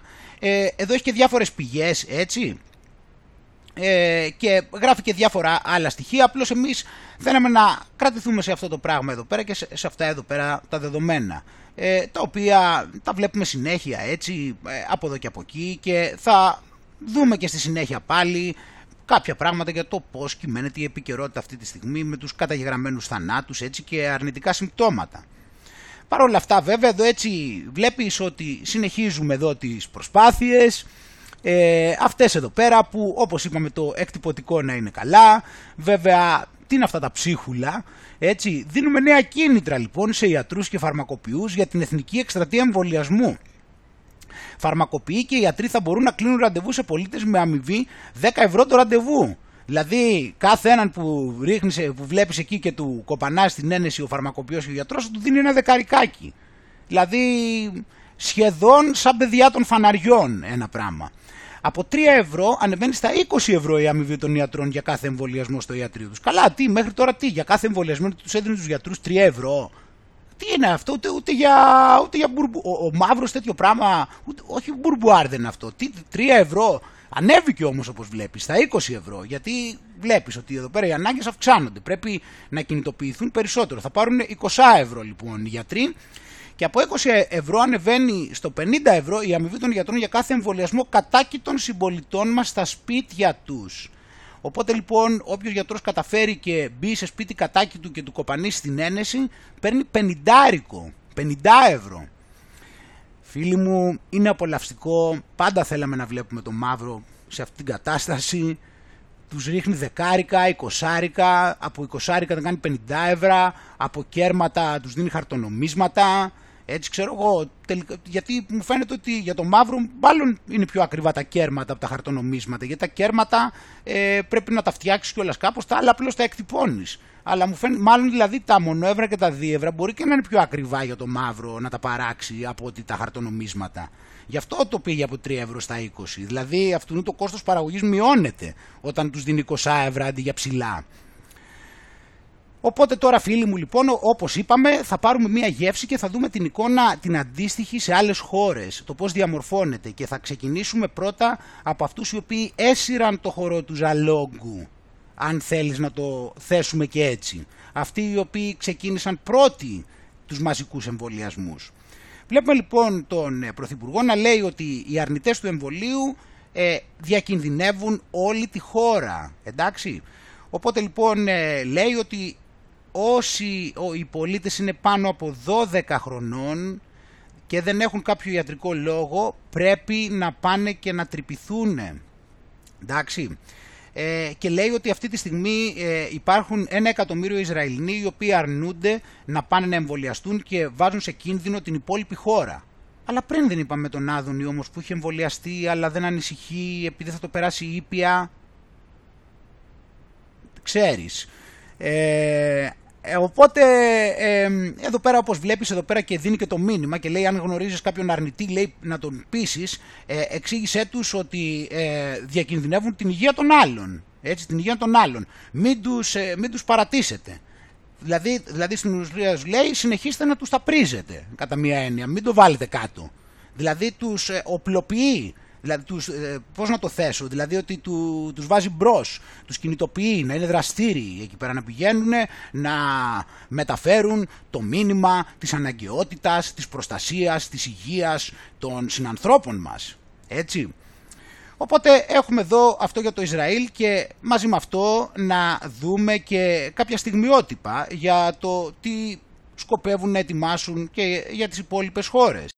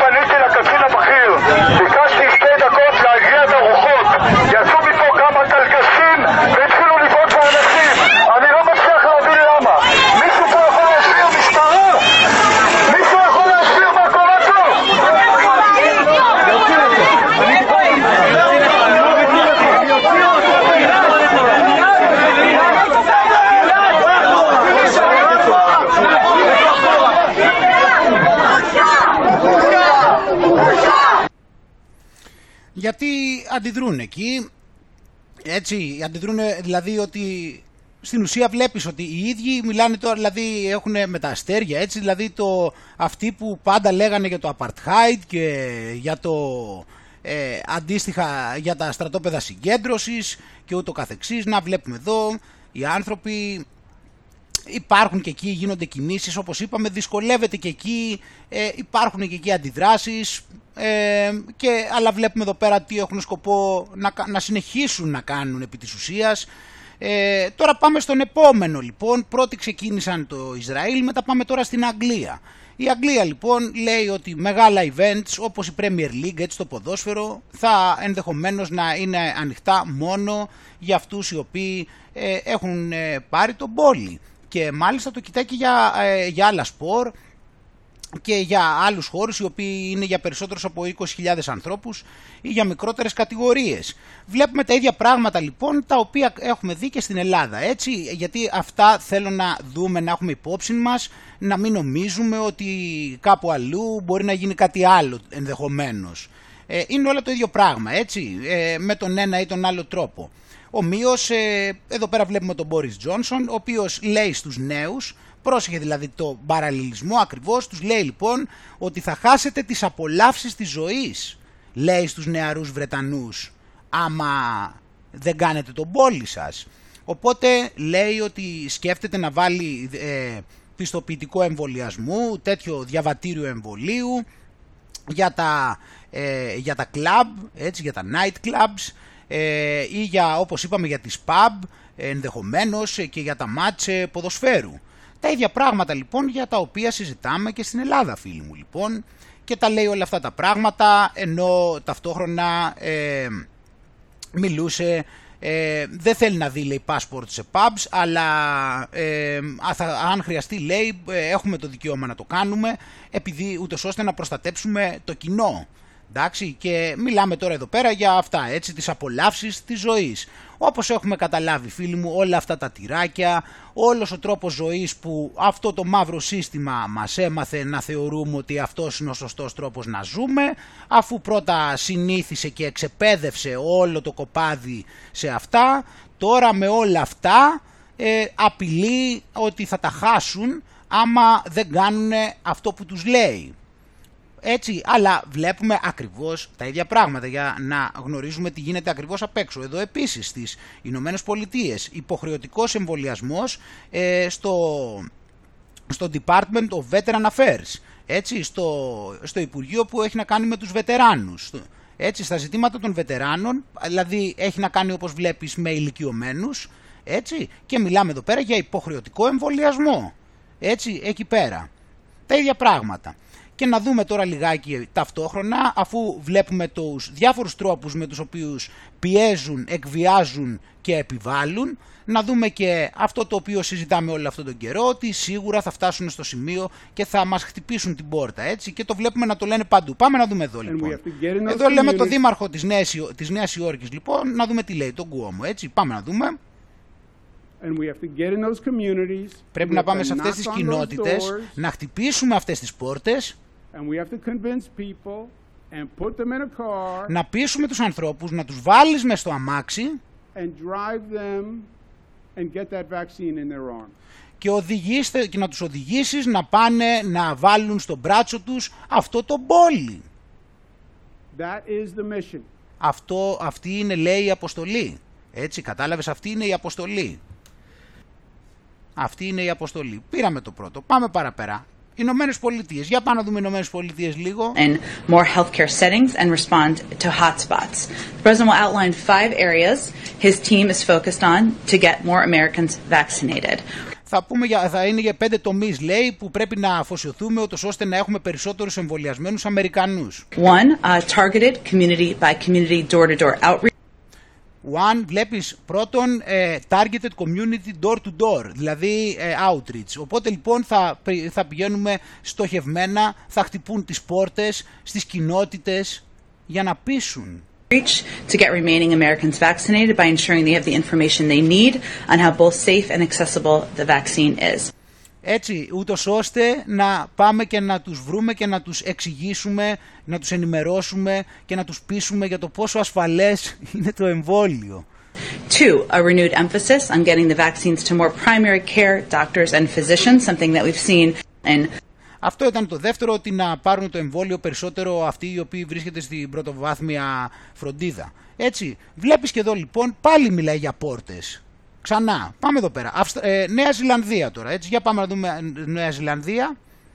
I think early next year we'll be in the phase of chasing up people who haven't come forward to get their vaccination or have missed their... Έτσι, ο πρώτος στόχος είναι να κυνηγήσουμε τους ανθρώπους οι οποίοι ε, δεν έχουν βγει μπροστά για να πάρουν το εμβόλιό τους. Bookings and so on. So uh, everyone will be able to get a vaccine between now and the end of the year. Uh, Όλοι θα έχουν το περιθώριο να πάρουν το εμβόλιο από τώρα μέχρι το τέλος του χρόνου. Γιατί ξέρεις, η λογική είναι όπως σου είπα. Όταν σου πει ότι στο προσέφερε και δεν το πήρες, τελείωσε. Έτσι θα σου πει. Στο προσέφερα και δεν το πήρες, τώρα θα πληρώσεις τις συνέπειες. Δεν μπορείς να πεις ότι δεν στο έδωσα με κάθε τρόπο. Και από τη στιγμή που αρνήθηκες, θα πρέπει να έχεις τις συνέπειες, θα σου πει ο μαύρος. But of course, you know, and I want every New Zealander to come forward, but human behaviour suggests that there will be some people that we have to actually really go out and look for. Uh, and... Έτσι, εγώ θέλω, λέει, κάθε Νέο Ζηλανδό, λέει, να βγει μπροστά και να το κάνει, αλλά η ανθρώπινη ψυχολογία δείχνει ότι κάποιοι θα μείνουν πίσω. And some of that may spill into next year, but our commitment is everyone will have the opportunity to get the vaccine by the end of the year.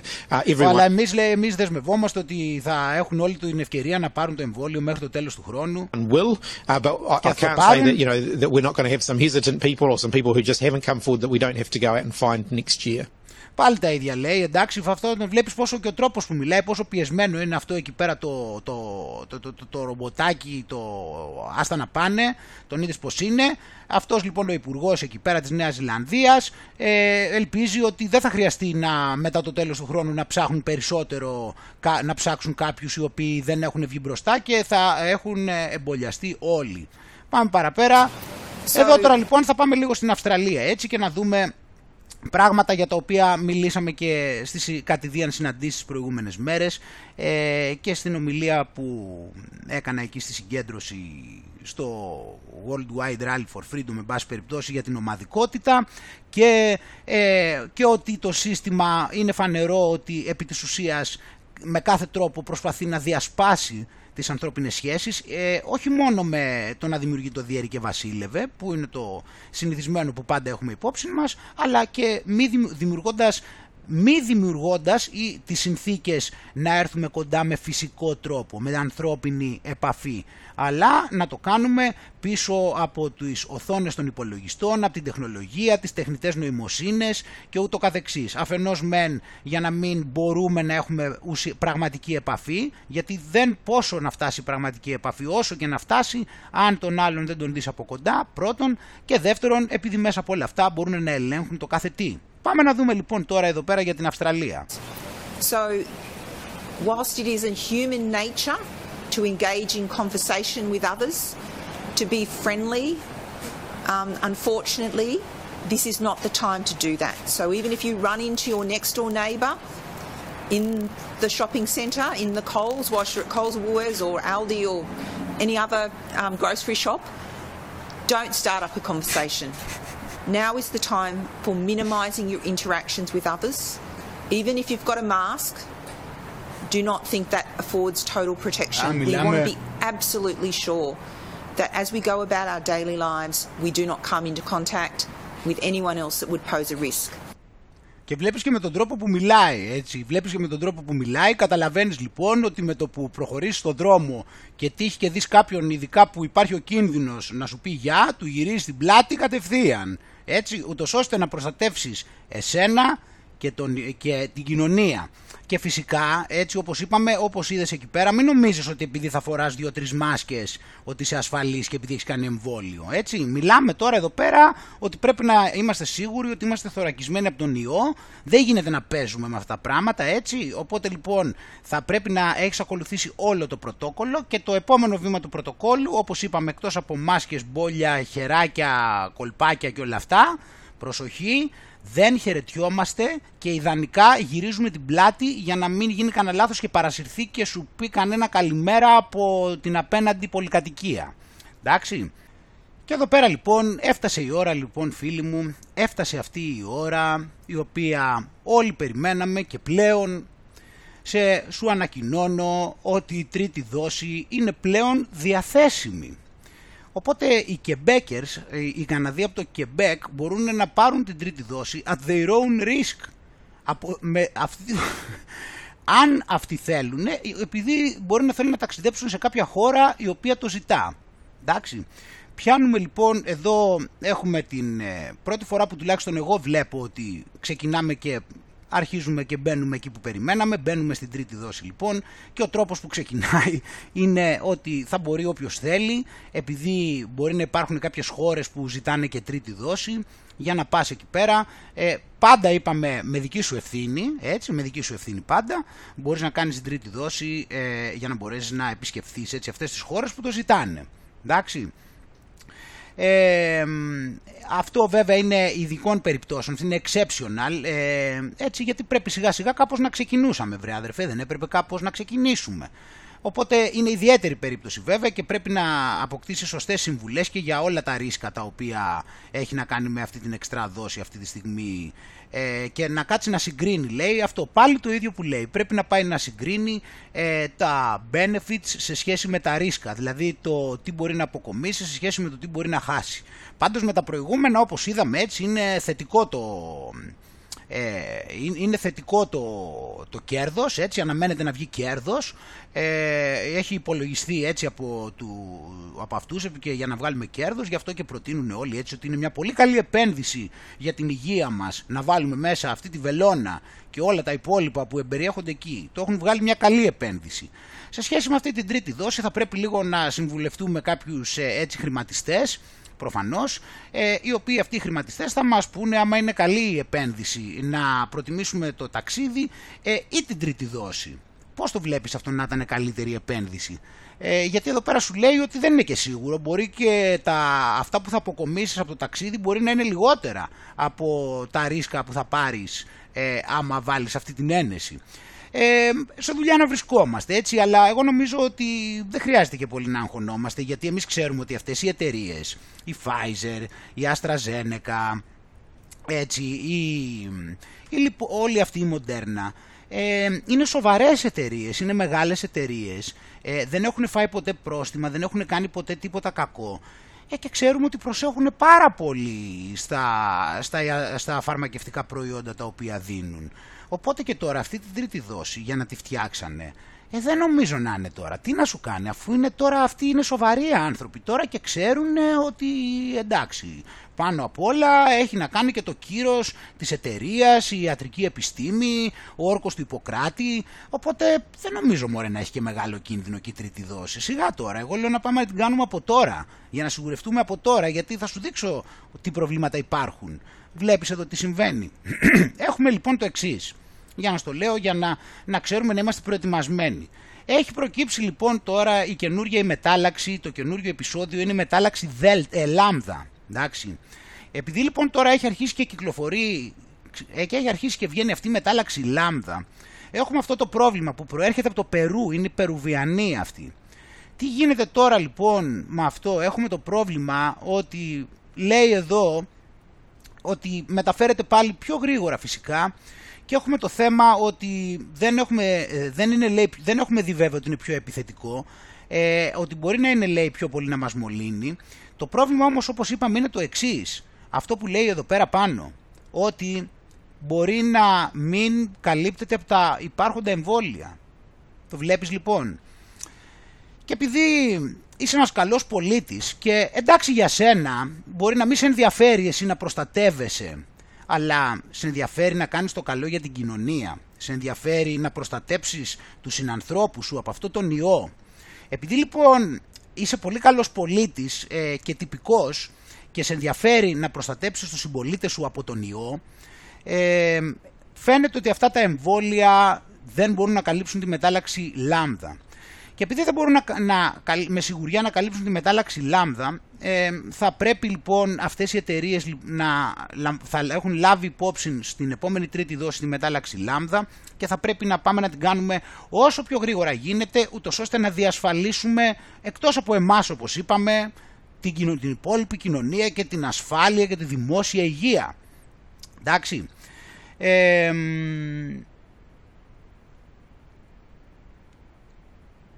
Επειδή βλέπεις εδώ πέρα κιόλας ποιο είναι το πρόβλημα, ότι μεταλλάσσεται με κάποιο τρόπο που είναι ασυνήθιστος. Και αυτό το πράγμα έτσι το έκανε το θέμα ότι θα πρέπει αυτοί να βρουν κάποιο άλλο τρόπο τώρα, έτσι, ένα, μια καινούρια, μια καινού, ένα καινούριο τρόπο, ούτως ώστε να μπορέσουμε έτσι να, το, να προστατευτούμε. Καλά είμαστε, έτσι. Δεν θα, όπως βλέπεις δεν θα βαρεθούμε, έτσι, δεν θα βαρεθούμε καθόλου. Και τώρα λοιπόν θα δούμε κιόλας εδώ πέρα τι έχει να πει και η UNICEF για όλο αυτό. Βέβαια ε, να δούμε αυτή η φιλανθρωπική εταιρεία, αυτή η φιλανθρωπική οργάνωση, για να δούμε, λέει, να μην κάνουμε το εμβόλιο, λέει, αριστοκρατία, να μην το κάνουμε σαν κάτι πολύτιμο. Για να δούμε εδώ.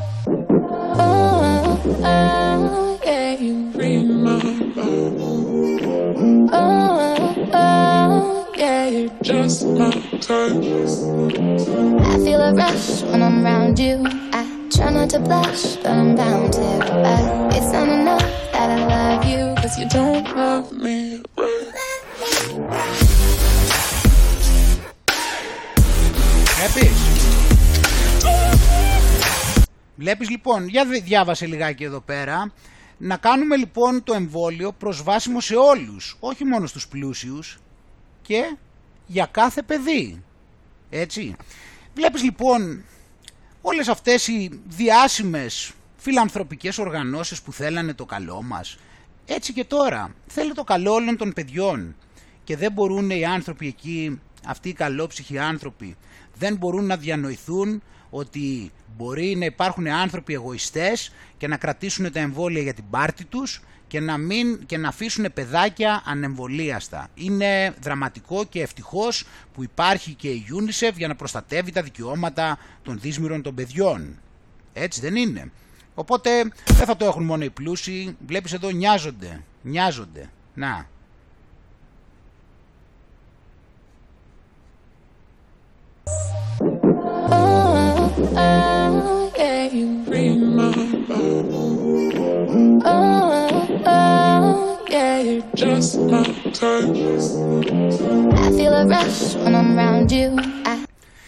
βλέπεις πως είναι να υπάρχουν έτσι οργανώσεις οι οποίες προστατεύουν τα δικαιώματά μας και δεν αφήνουν τους πλούσιους να κάνουν ό,τι θέλουν και προστε... νοιάζονται για όλα τα παιδάκια του κόσμου. Και συνεχίζοντας, όπως είχαμε πει, θα φτάσουμε και θα μιλήσουμε για τα μέχρι τώρα καταγεγραμμένα αρνητικά περιστατικά, για παρενέργειες και για θανάτους μετά από εμβολιασμούς. Όπως λέει εδώ και ο Κλεάνθης Γρίβας, στην ενδιαμόρφωση μεταναζιστική δημοκρατία σε εισαγωγικά είσαι ελεύθερος να υπακούς και να αρρωσταίνεις. Η ανατροπή των αποφάσεων της ψευδοδημοκρατίας μονοκομματικής βουλής, μιας κυβερνώσας συμπολίτευσης και μιας συμπολιτευόμενης αντιπολίτευσης είναι ζήτημα επιβίωσης όλων μας. Έτσι, ε, ενώ πολλές χώρες σε όλο τον κόσμο, εδώ έχει μεταφράσει από, τα, από το Health Impact News, ενώ πολλές χώρες σε όλο τον κόσμο σχεδιάζουν ή εφαρμόζουν ένα καινούριο γύρο lockdown και παίρνουν μέτρα για να αποκόψουν τους πολίτες από την κοινωνική ζωή αν δεν συνενέσουν να υποστούν ένα από τα θανατηφόρα εμβόλια Frankenstein και να φέρουν εφοδιαστούν με κάποιο είδος ταυτότητας που θα αποδεικνύει ότι είναι εμβολιασμένοι, τα ποσοστά θανάτων και σοβαρών βλαβών από αυτούς τους πυροβολισμούς συνεχίζονται να αυξάνονται γρήγορα. Έτσι. Ε, μάλιστα, ε, πώς το λένε, πάμε να δούμε τα, πάμε να δούμε τα στοιχεία λοιπόν. Έχουμε ως τις, ε, για να δούμε μέχρι πότε είναι αυτό, μέχρι τις δεκαεφτά Ιουλίου λοιπόν στην Ευρωπαϊκή Ένωση καταρχάς έχουμε σχεδόν δεκαεννέα χιλιάδες καταγεγραμμένους θανάτους και σχεδόν, ε, ε, και σχεδόν δύο εκατομμύρια, είναι ένα εκατομμύριο οκτακόσιες είκοσι τρεις χιλιάδες διακόσιες δεκαεννέα παρενέργειες, εντάξει. Και πάμε να δούμε εδώ πέρα, εδώ βλέπουμε πώς κειμενόταν, πώς κειμενώνται τα στοιχεία που δείχνουμε σε κάθε εκπομπή και βλέπουμε εδώ, πάμε να δούμε παρακάτω πιο αναλυτικά, βλέποντας ας πούμε για το, για το Pfizer ότι έχουμε μέχρι στιγμής στην Ευρωπαϊκή Ένωση οκτώ χιλιάδες εννιακόσιους τριάντα εννέα θανάτους και συνολικά εξακόσιες ενενήντα πέντε χιλιάδες τριακόσιες τριάντα δύο παρενέργειες. Ε, έχουμε εκατόν ογδόντα οκτώ χιλιάδες περιστατικά γενικά και συμβάματα στον τρόπο χορήγησης, στον τόπο χορήγησης και δύο χιλιάδες εξακόσιους σαράντα τρεις θανάτους, διαταραχές του νευρικού συστήματος εννιακόσιοι πενήντα οκτώ θάνατοι, εκατόν είκοσι πέντε χιλιάδες εκατόν εξήντα περιστατικά, ενενήντα έξι χιλιάδες περιστατικά μυοσκελετικού συστήματος και συνδετικού ιστού, μεταξύ των οποίων εκατόν επτά θάνατοι. Έτσι, αναπνευστικά συστήματα θώρακα και μεσοθωρακίου τριάντα χιλιάδες περιστατικά και χίλιοι πενήντα επτά θάνατοι, λοιμώξεις και παρασιτώσεις είκοσι μία χιλιάδες και συμπεριλαμβάνουν οκτακόσιους ογδόντα έξι θανάτους και διάφορα διάφορα. Εδώ βλέπουμε για το Moderna πέντε χιλιάδες εκατόν εννέα θανάτους και εκατόν ογδόντα οκτώ χιλιάδες παρενέργειες, δύο χιλιάδες θάνατοι από, εκ των οποίων είναι γενικές και συμβάματα της οδού, οδού χορήγησης και πενήντα χιλιάδες περιστατικά σε αυτά και διάφορα διάφορα. Εδώ είναι από το AstraZeneca έχουμε τέσσερις χιλιάδες διακόσιους θανάτους και οκτακόσιες ογδόντα επτά χιλιάδες παρενέργειες και εδώ βλέπουμε πιο κάτω πιο αναλυτικά. Εδώ έχουν για τον Johnson εξακόσιους ογδόντα θανάτους και πενήντα μία χιλιάδες εξακόσιες πενήντα έξι παρενέργειες. Βλέπουμε εδώ πέρα και το πινακάκι. Ε, στις Ηνωμένες Πολιτείες πάλι έχουμε έντεκα χιλιάδες καταγεγραμμένους θανάτους και, ε, και τετρακόσιες ενενήντα μία χιλιάδες παρενέργειες, εκ των οποίων οι σαράντα οκτώ χιλιάδες είναι πολύ σοβαρές βλάβες. Έτσι, αυτά είναι τα στοιχεία, επαναλαμβάνουμε, αυτά μπορεί να είναι μέχρι και το ένα τοις εκατό, δεν καταγράφονται όσο, όσο δεν πάει, ε, γράφουν όσο πιο λίγα μπορούν, καταγράφουν όσο πιο λίγα μπορούν και επί της ουσίας ποτέ από αυτά δεν ε, απο, απο, βγάζουν ότι αποδείχθηκε ότι υπάρχει καμία σχέση. Γι' αυτό μετά θα σου βγάλουν τα στοιχεία ότι όλα αυτά ναι, έχουν καταγραφεί αλλά δεν έχουν, δεν, είναι, δεν έχουν σχέση με το εμβόλιο. Απλά συνέπεσε χρονικά να πάθεις κάτι σύντομα μετά το εμβόλιο. Αλλά όχι ότι έφταιγε αυτό. Έτσι θα πούνε. Εντάξει. Ε, γιατί βλέπουμε εδώ πέρα όπως είπαμε ότι στην Αμερική έχουμε πεντακόσιες χιλιάδες καταγεγραμμένες παρενέργειες και θανάτους. Ε, έντεκα χιλιάδες θανάτους. Δηλαδή και βέβαια όπως λέμε... Αυτά είναι ε, τέτοιο. Εδώ έχεις το, σε, στην ηλικία δώδεκα ως δεκαεπτά ετών βλέπεις εδώ πέρα ότι λέει ότι έχει δεκατέσσερις χιλιάδες πεντακόσιες παρενέργειες και οκτακόσιες εβδομήντα μία σοβαρές βλάβες και δεκαεπτά νεκρά παιδιά. δώδεκα ως δεκαεπτά ετών. αυτά τα οποία επιμένουν ότι πρέπει να ξεκινήσουν να κάνουν αυτά τα πράγματα, έτσι. Και έχει εδώ πέρα ε, και τους πιο πρόσφατους. Κοίτα, το αγόρι δεκατριών χρονών πέθανε μετά τη λήψη της Μοντέρνα. δεκαέξι ετών πέθανε μετά τη δεύτερη δόση της Pfizer. Αγόρι δεκαέξι ετών πέθανε με διόγκωση της καρδιάς έξι μέρες μετά την πρώτη δόση της Pfizer. Έτσι. Δηλαδή, καταλαβαίνουμε ότι η λίστα όλο αυξάνεται και φυσικά ε, έχει από όλες τις ηλικίες. Να εδώ ένα παράδειγμα π.χ. Ανάγκασα το γιο μου να κάνει το εμβόλιο. Να ανοίξει την επιχείρησή του. Ένα ίντερνετ καφέ. Δυστυχώς με αυτά τα δεδομένα δεν μπορούσαμε να λειτουργήσουμε αν δεν είχε κάνει το εμβόλιο. Δεν ήθελε το παλικάρι με τίποτα, φοβόταν. Δεν είμαστε αρνητές. Δεν γνωρίζουμε πολλά, αλλά αναγκασ... τον ανάγκασα κι εγώ. Γιατί λέω να το κάνουμε, δεν είναι τίποτα. Πολλά πούμε. Δεν ξέρουμε ποια είναι αλήθεια και ποιο είναι η κατάσταση. Και αν όλα δεν κάνατε καλή, κάτι κακό, κύριε Δαμαλά. Κάνατε ό,τι γινόταν για να προστατέψετε και δεν το παιδί σας. Δεν ήθελε το παιδί να κάνει. Δεν... Φοβόταν, βέβαια κι αυτό. Όπως όλοι μας. Τον πήγαμε το ζώο, ήταν υγιέστατος. τριάντα πέντε χρονών παλικάρι, ένα ογδόντα ύψος. Είχε όρεξη ζωή. Είχε πάει να ξεκουραστεί δύο μέρες. Μου λέει μπαμπά, θα πάω μια βόλτα, θα γυρίσω. Έλα, κάνε το εμβόλιο, μεθαύριο ανοίγουμε. Τον πήγε, ήρθε, το έκανε. Χωρίς να το εξετάσουν, χωρίς να. Τίποτα. Ούτε, ούτε, ούτε θερμόμετρο δεν του πήρε. Πού το έκανε το εμβόλιο? Το νοσοκομείο Κορίνθου. Ποιο έκανε? Το Pfizer, το ένα. Την πρώτη δόση άρα είχε κάνει. Ούτε θερμόμετρο να του πούνε αν πραγματικά είχε κάτι να θελέξουμε και του χώσανε τη βελόνα και έφυγε το παιδί. Όταν γύρισε σπίτι, μετά από πόσες ώρες άρχισε να μην αισθάνεται καλά? Νομίζω την επόμενη μέρα. Τι την επόμενη μέρα θυμάμαι καλά με τη γυναίκα μου που συζήτησε. Mm-hmm. Άρχισε, δεν νιώθω καλά, έχω πυρετό μου λέει. Έχω πυρετό, εντάξει ρε Γιάννη, κάνει μια παρενέργεια. Γνωρίζω εγώ και γιατρούς, ειδικούς και πνευμονολόγους και ανθρώπους που εγώ στην καριέρα μου, τέλος πάντων, στη δουλειά μου γνώριζα. Τους ρώτησα, μου είπαν οι άνθρωποι ότι πραγματικά κάθε εμβόλιο έχει μια παρενέργεια. Και αυτή η παρενέργεια εκδηλώνεται ειδικά στους νέους. Πόσο ρε παιδιά, κάνει από πέντε μέρες, κάνει έξι εφτά μέρες. Ε, με καθυσύχασαν και εγώ λέω θα σου περάσει.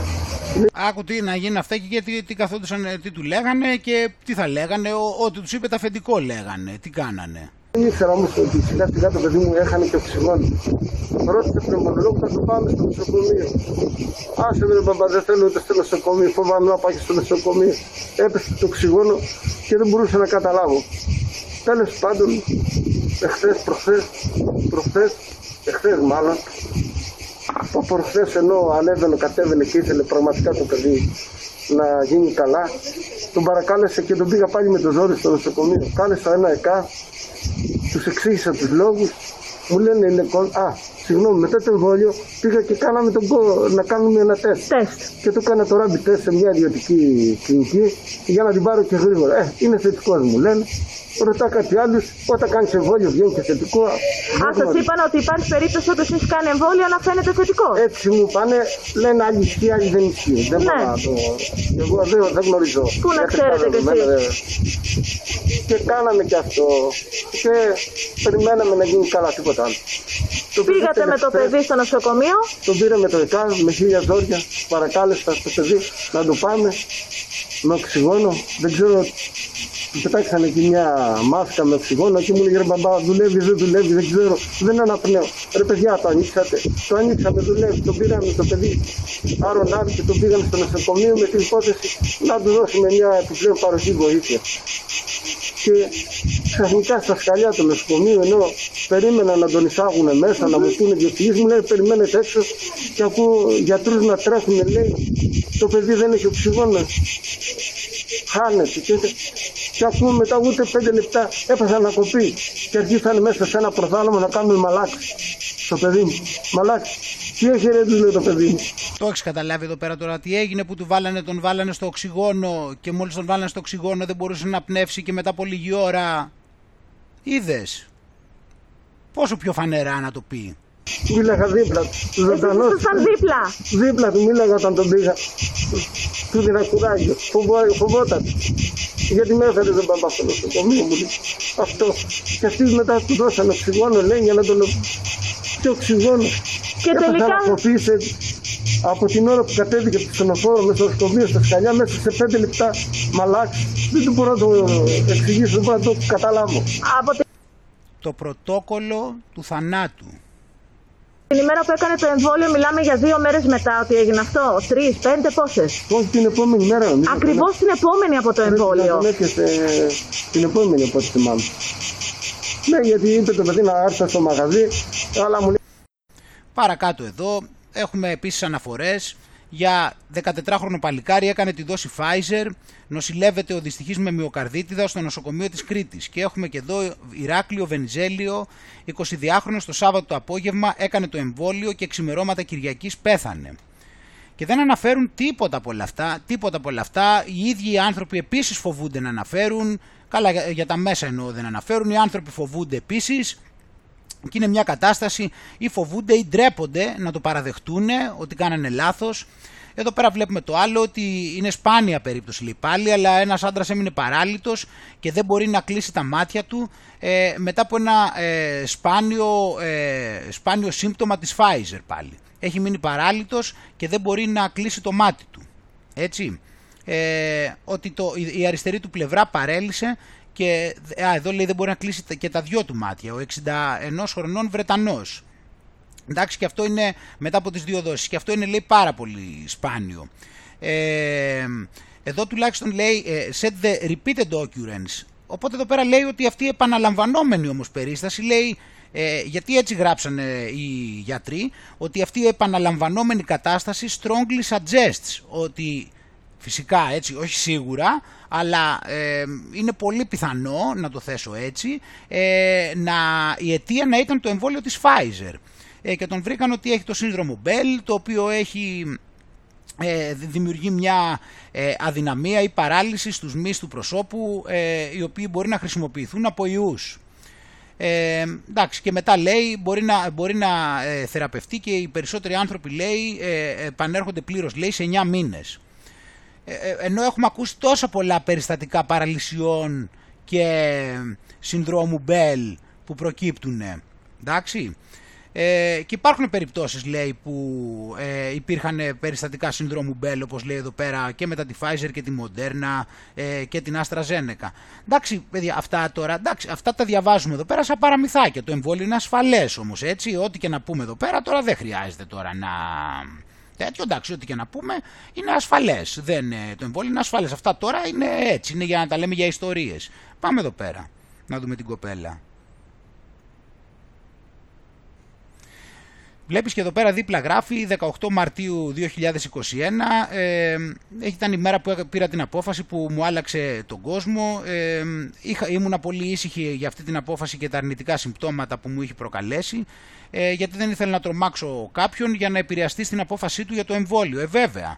Ε, γιατί να τον τρομάξει? Είναι αυτό που λέμε, ότι φοβούνται επί της ουσίας. Και μετά από όλα αυτά αποφάσισα να κάνω το εμβόλιο μου όταν έφυγα εκεί πέρα, τέλος πάντων λέει, από το Las Vegas, και ήθελα να είμαι σίγουρη και για να μην βλάψω κανέναν από το περιβάλλον μου. Επίσης έχω υποκείμενα αυτοάνωσα νοσήματα και έχω μιλήσει για αυτά το πριν από κάποιο καιρό.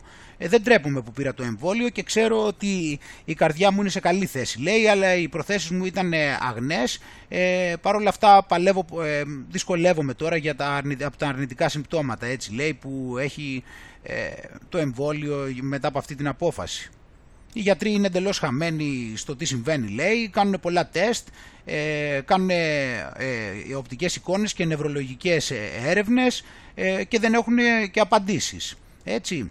Ε, και μερικά από τα πράγματα από τα οποία έχω, λέει, και λέει ε, δυστονία ε, που πάνε και έρχονται, ε, ε, αδυναμία να περπα... δυσκολία να περπατήσω και αδυναμία στα πόδια, ε, Ως, ε, ε, υποδόριο πόνο και έντονους πόνους ε, στα πόδια, ζαλάδες, ε, ε, ταχυπαλμίες, ε, έλλειψη αίσθησης σε όλο το σώμα, ε, νιώ, πα, πάγωμα στα πόδια, πόνο πίσω από τα μάτια, ε, ε, τρεμούλα στο δεξί χέρι, ε, συμπτώματα τα οποία είναι, αυτά είναι τα συμπτώματα τα οποία πάνε και έρχονται. Επί εικοσιτετράωρου βάσεως ε, ε, ξεχνάει τη μνήμη της, ε, δυσκολία να ε, εκφράσει προτάσεις, ε, αίσθημα ότι είναι έξω από το σώμα της, ε, δεν μπορεί να αντιληφθεί το βάθος, ε, αλλαγές ε, στην, ε, στην όψη και ε, ομίχλη ε, στο μυαλό.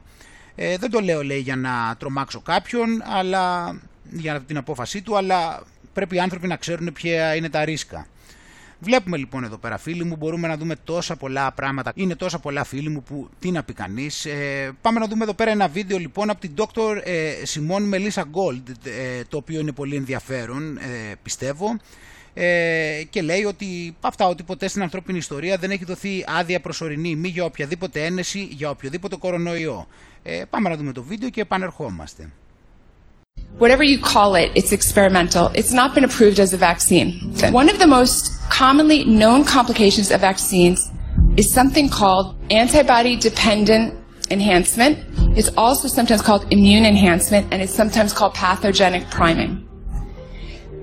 What this is, is instead of really causing immunity, it causes a person to overreact in a negative way if they should ultimately be exposed to the virus.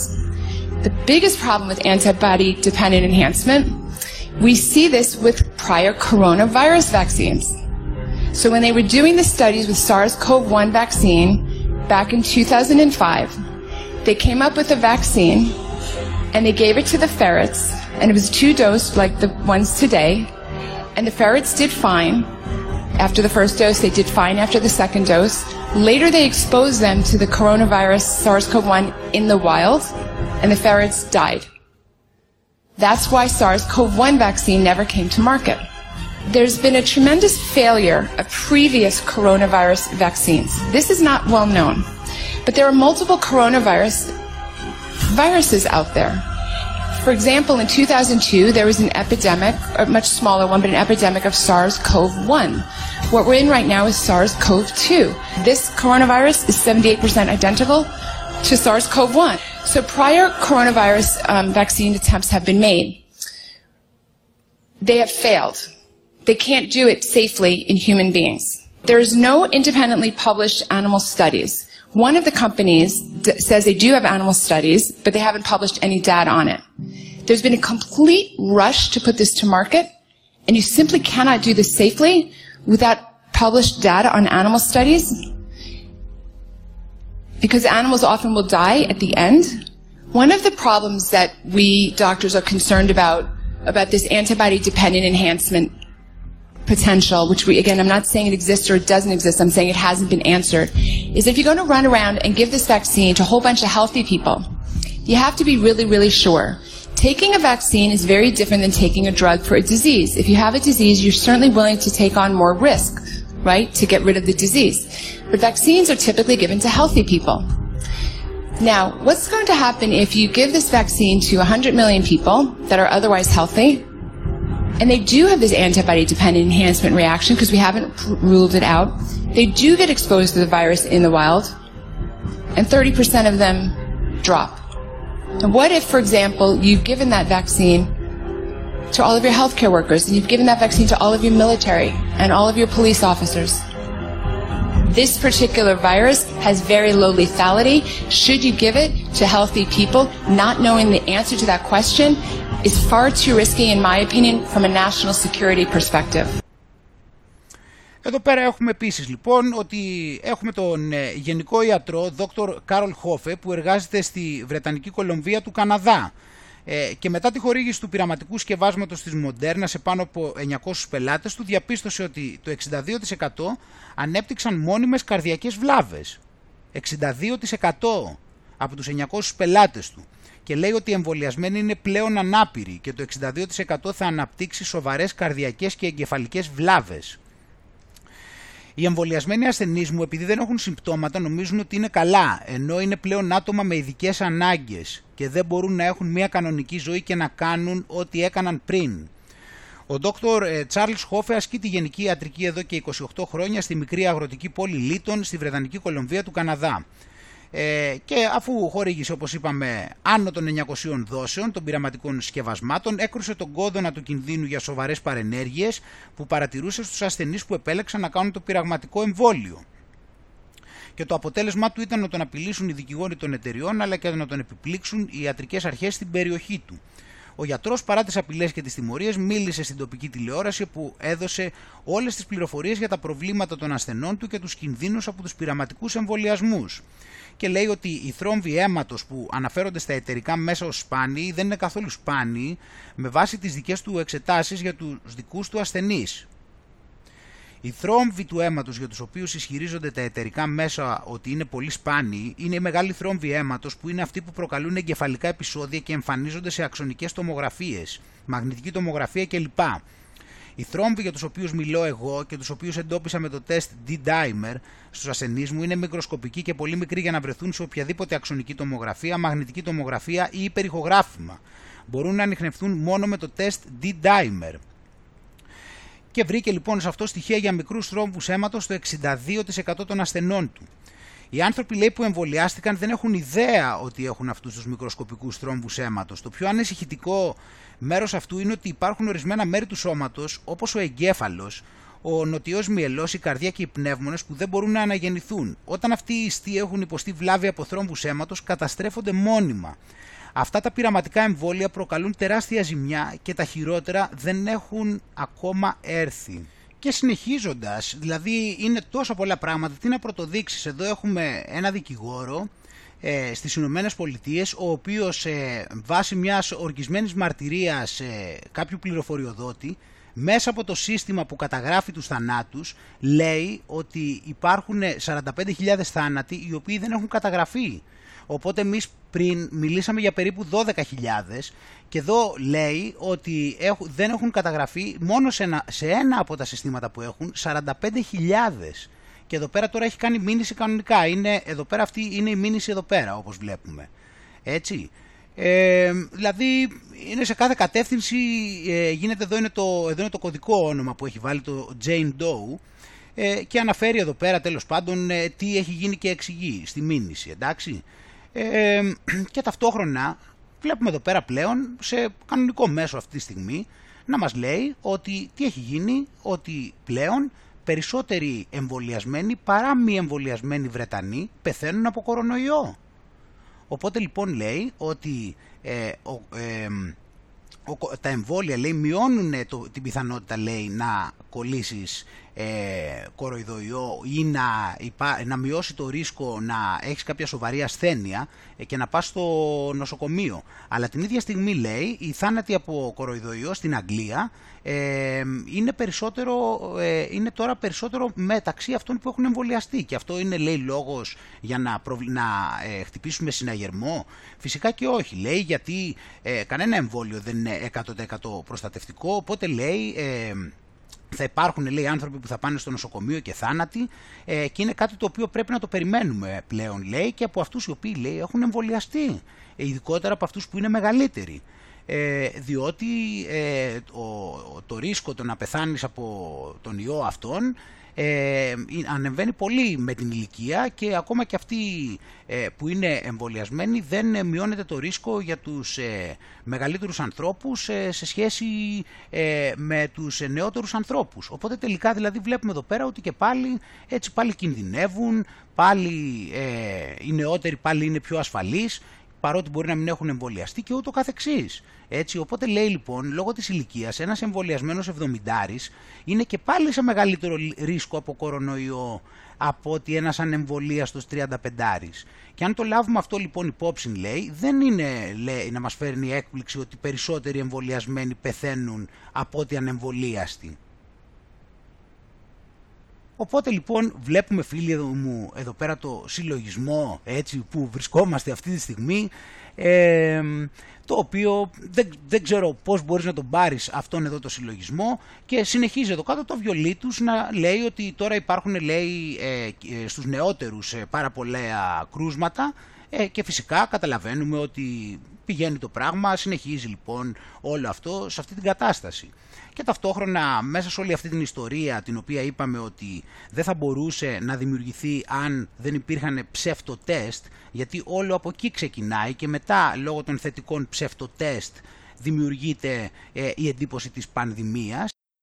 Και βλέπουμε εδώ πέρα λοιπόν το μεταφρασμένο άρθρο από το Humans Are Free ότι το σι ντι σι ανακοίνωσε ότι θα ανακαλέσει την άδεια έκτακτης ανάγκης που δόθηκε στο αρ τι πι σι αρ για το τεστ κόβιντ δεκαεννιά. Και λέει λοιπόν ότι μετά την τριάντα πρώτη Δεκεμβρίου το σι ντι σι θα αποσύρει το αίτημα προς τον Οργανισμό Τροφίμων και Φαρμάκων ε, αυτό το τεστ έτσι, της δοκιμασίας που εισήχθη για πρώτη φορά το Φεβρουάριο του είκοσι για την ανίχνευση μόνο του κοροϊδοϊού. Το σι ντι σι παρέχει αυτή την εκ των προτέρων ειδοποίηση ώστε τα κλινικά εργαστήρια να έχουν επαρκή χρόνο για να επιλέξουν και να εφαρμόσουν μία από τις πολλές εναλλακτικές λύσεις που έχουν εγκριθεί.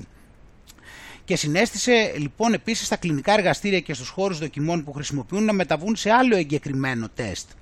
Ε, για την προετοιμασία αυτής της αλλαγής, το σι ντι σι συνιστά στα κλινικά εργαστήρια και στους τόπους εξέτασης που χρησιμοποιούν τη δοκιμασία αυτή λοιπόν να επιλέξουν να αρχίσουν σε άλλη εγκεκριμένη δοκιμασία. Το σι ντι σι ενθαρρύνει τα εργαστήρια να εξετάσουν το ενδεχόμενο υιοθέτησης μιας πολυπλεγμένης μεθόδου που μπορεί να διευκολύνει την ανίχνευση και την διαφοροποίηση των ιών SARS-κοβ δύο και γρίπης. Ε, οπότε τώρα λοιπόν η δικαιολογία που το αλλάζουν είναι επειδή τώρα θα πρέπει να βγάλουν ένα άλλο τεστ το οποίο ε, αυτό για, για λόγους ευκολίας έτσι, θα μπορεί και θα ε, ανιχνεύει και τη γρίπη ταυτόχρονα. Ε, επειδή πέρυσι η γρίπη κάπου είχε χαθεί ε, και δεν ξέραμε που βρισκόταν, αλλά τώρα πλέον θα μπορούμε πλέον να τη βρούμε και τη γρίπη τελικώς. Ε, γιατί πέρυσι όμως δεν είναι ότι δεν υπήρχε, απλώς ε, ήταν ότι την, ήτανε τα μέτρα που είχαμε πάρει, ξέρεις αυτός είναι ο λόγος, ήταν πολύ καλά αυτά τα μέτρα με αποτέλεσμα ε, αυτά τα μέτρα να, στα, να εξαφανίσουν ε, τη γρίπη. Δεν ήταν ότι ε, όλη η γρίπη την έβρισκε θετικό αυτό εκεί το τεστ, αλλά ξέρεις, αλλά αυτά τα έχουμε πει τόσες φορές, τώρα πλέον τα αλλάζουν κιόλας και βγάζουν το άλλο το οποίο υποτίθεται ότι θα κάνει διαφοροποίηση. Για να δούμε τι διαφοροποίηση θα κάνει, ε, θέλουμε να δούμε. Και τώρα λοιπόν, αφού έχουμε δει λοιπόν όλα αυτά τα πράγματα και βλέπουμε κάθε μέρα όλο και περιστατικά τα οποία τα κρύβουν και έχουν τόσες δικαιολογίες και δεν υπάρχει πρόβλημα, αλλά το πρόβλημα είναι η λύση. Και έχουμε εδώ πέρα να μας λέει ότι αυτή η Χριστίνα Τσιλιγκύρη να μας λέει ότι είναι πράξη ευθύνης, λέει, ο εμβολιασμός και όχι πολιτική στάση. Ε, και ένιωσε όπως ε, η έλευση των δώρων των Χριστουγέννων, λέει, με αυτή την ανάμνηση συνέκρινε τα συναισθήματα που βίωσε πριν και μετά τον εμβολιασμό της. Ανήκω σε αυτούς που με προσμονή έκλεισαν το ραντεβού τους ψηφιακά και είδες, είναι, ήταν ακόμα πιο ωραίο επειδή το έκλεισε και ψηφιακά. Και έτσι αυτά δεν είχε δεύτερες σκέψεις γιατί εντάξει ξέρει τώρα ότι όπως είπαμε πριν αυτές οι εταιρείες ενδιαφέρονται για το καλό των ανθρώπων όπως το ίδιο και οι επιστήμονες που το κάνουν αφιλοκερδός και ξέρει ότι δεν υπάρχει λόγος να έχει δεύτερες σκέψεις. Μπορεί να παραδώσει την υγεία της πάνω τους. Τώρα περιμένω λοιπόν τη δεύτερη δόση και ήδη νιώθω ένα πρώτο κύμα ελευθερίας να με κατακλείζει. Ελευθερία που δεν συγκρίνεται με τίποτα. Ελευθερία να ταξιδεύεις, να κυκλοφορείς, να συναντάς, ακόμα και να αγκαλιάζεις τους αγαπημένους σου χωρίς όρια, μάσκες και καχυποψία. Έτσι το κρατάμε εμείς αυτό εδώ πέρα. Οπότε παράλληλα έτσι όπως ε, αυτή νιώθει έτσι αυτή την ελευθερία, παράλληλα εμείς έχουμε εδώ πέρα αυτή την είδηση η οποία λέει ότι το, το σι ντι σι πλέον ε, συμβουλεύει να φορούν μάσκες οι εμβολιασμένοι σε διάφορες περιπτώσεις. Έτσι, υπάρχουν διάφορες περιπτώσεις που ε, για να είναι ασφαλείς οι εμβολιασμένοι θα πρέπει να φορούν μάσκα. Βέβαια αυτό δεν έχει να κάνει σε τίποτα με την ελευθερία τους. Μπορούν να νιώθουν πάλι ελεύθεροι φυσικά. Δεν είναι ότι δεν είναι ελεύθεροι. Απλώς θα πρέπει να φορούν και τα φήμωτρα. Δεν πειράζει, πάλι ελευθερία είναι όμως και κανονικότητα. Δεν νομίζω ότι υπάρχει κάτι περίεργο που συμβαίνει εδώ πέρα. Είναι όλα φυσιολογικά. Οπότε ε, έχουμε αυτό το πράγμα έτσι το οποίο είναι σημαντικό. Και για να συνεχίσουμε λοιπόν, ε, δεν χρειάζεται να επηρεαστεί η αίσθηση της ελευθερίας της ε, με ένα φήμωτρο περισσότερο, δεν έγινε και τίποτα τώρα, σιγά το πράγμα. Ε, ωστόσο όπως και έχει λάβει και σε συζητήσεις φίλων λέει, ε, έχει λάβει μέρος που δεν συμμερίζονται την ανάγκη που έχει αυτή και δεν αντιλαμβάνονται την υγεία ως συλλογικό αγαθό, είναι, δηλαδή, α, ε, αλλά μόνο εξατομικευμένα, δηλαδή είναι εγωιστές, δηλαδή νιώθουν πολύ ασφαλείς από τον ιό και δεν καταλαβαίνουν πόσο πολύ κινδυνεύουν από αυτούς οι άνθρωποι τους που έχουν εμβολιαστεί, κατάλαβες? Ή και που δεν έχουν πιστεί ακόμα για την ανάγκη να εμβολιαστούν. Ναι, είναι αυτό που είπαμε. Δηλαδή δεν έχουν ακόμα, χρειάζονται καμιά δεκαετία ακόμα για να πιστούν ότι υπάρχει πανδημία και στη συνέχεια, όπως είπαμε, πρέπει να καταλάβουν επιτέλους ότι οι συνάνθρωποι τους που έχουν πάει και έχουν εμβολιαστεί βρίσκονται από αυτούς σε πολύ μεγάλο κίνδυνο. Λόγω του ότι έχουν εμβολιαστεί προφανώς. Αυτό δεν την ανησυχεί όμως. Ξέρω πως η δυσπιστία και ο φόβος θα νικηθούν. Ε, μπροστά στα ωφέλη και την προοπτική επιστροφής ε, στην παλιά μας ζωή, όπως εδώ, όπως είπαμε, εκεί με τις μάσκες. Ε, ξέρω πως ε, μέσα στις παρέες οι εμβολιασμένοι θα λειτουργούν ως πολλαπλασιαστές και η κοινωνική πίεση θα κάνει τη δουλειά. Εδώ βλέπεις ότι καταλαβαίνουμε ότι είναι αυτό που έχουμε πει, ε, δεν έχουν πρόβλημα να το παραδεχτούν κιόλας. Ε, υπάρχει το θέμα λοιπόν ότι υπάρχει μια απορρίθμιση της ιδεολογικής πυξίδας πολιτικών σχηματισμών και η ενότητα είναι το ζητούμενο. Ε, και τώρα ε, δεν υπάρχει ενότητα, δηλαδή πραγματικά υπάρχει τρομερή αντίδραση μέσα στη Βουλή για όλα αυτά τα προβλήματα και δυσκολεύονται πάρα πολύ, του, τους ασκούν πάρα πολύ σκληρή πίεση. Ε, το κράτος μας βρήκε το βηματισμό του, φυσάει μιλάμε, ε, μέσα σε διαρκώς μεταβαλλόμενα υγειονομικά δεδομένα και ολοκλήρωσε την ψηφιακή μετεξέλιξή του. Οπ, να το που μας το παραδέχεται και αυτό. Σήμερα καλείται να υπερασπιστεί τις θυσίες των πολιτών και κυρίως των πληττόμενων κλάδων της οικονομίας. Και φυσικά καλείται να διασφαλίσει ότι το πράσινο χρώμα στον υγειονομικό χάρτη δεν θα ξεθοριάσει τον επερχόμενο χειμώνα. Και να καταπολεμήσει, καλείται να καταπολεμήσει τα fake news, αυτούς εκεί πέρα που λένε αυτά τα πράγματα, έτσι, που προσπαθούν έτσι να βγάλουν συμπεράσματα και να σκεφτούν, που κρατούν τα ποσοστά εμβολιασμού χαμηλά. Ε, βλέπεις τώρα, μα κάνουν μεγάλο κακό. Είναι μεγάλο το κακό, το παραδέχεται. Σε συγκεκριμένες ηλικιακές ομάδες. Προπύργιο μιας αλλαγής όμως είναι πάντοτε τα δεκτικά ότα. Γι' αυτό ρητορικές που αφορμώνται από ιδεολειψίες και μικροπολιτικές σκοπιμότητες ε, δεν έχουν θέση σε αυτή τη συγκυρία. Ναι, και τώρα μας μιλάει εδώ για τα κόμματα της αριστεράς. Εντάξει, εδώ ε, δεν χρειάζεται να ασχοληθούμε για το κατά πόσο ε, υπάρχει κάποιος κίνδυνος από την πλευρά της αριστεράς έναντι αυτών και ε, οποιοδήποτε σχεδίου του μαύρου. Ε, αντίθετα, και χώρες που εφάρμοσαν τα μέτρα ε, πέτυχαν το απαραίτητο τείχος ανοσίας. Πέτυχαν το. Ποιες? Ε, μας έχουν πει για κανένα τείχος ανοσίας, ότι πέτυχε κανένας. Ε, και η ελληνική κυβέρνηση προσφέρει και τα κίνητρα που είπαμε έτσι και αναπτύσσει αντικίνητρα. Ε, έτσι πρέπει να γίνει. Ένα ολοκληρωτικό καθεστώς, ε, πώς αλλιώς θα λειτουργούσε. Ε, στη δημόσια υγεία, καλός ή κακός, δεν υπάρχει χώρος για εκπτώσεις. Πρέπει να γίνει αντιληπτό με κάθε τρόπο ε, ότι ο εμβολιασμός είναι ένα δώρο ζωής και όχι ένα καταναγκαστικό έργο. Βλέπεις, γιατί ο μαύρος αυτό που σου δίνει, όπως είπαμε, πρέπει να το κάνεις με ευχαρίστηση. Για να μην σου πω να έχεις φτάσει να τον παρακαλέσεις κιόλας.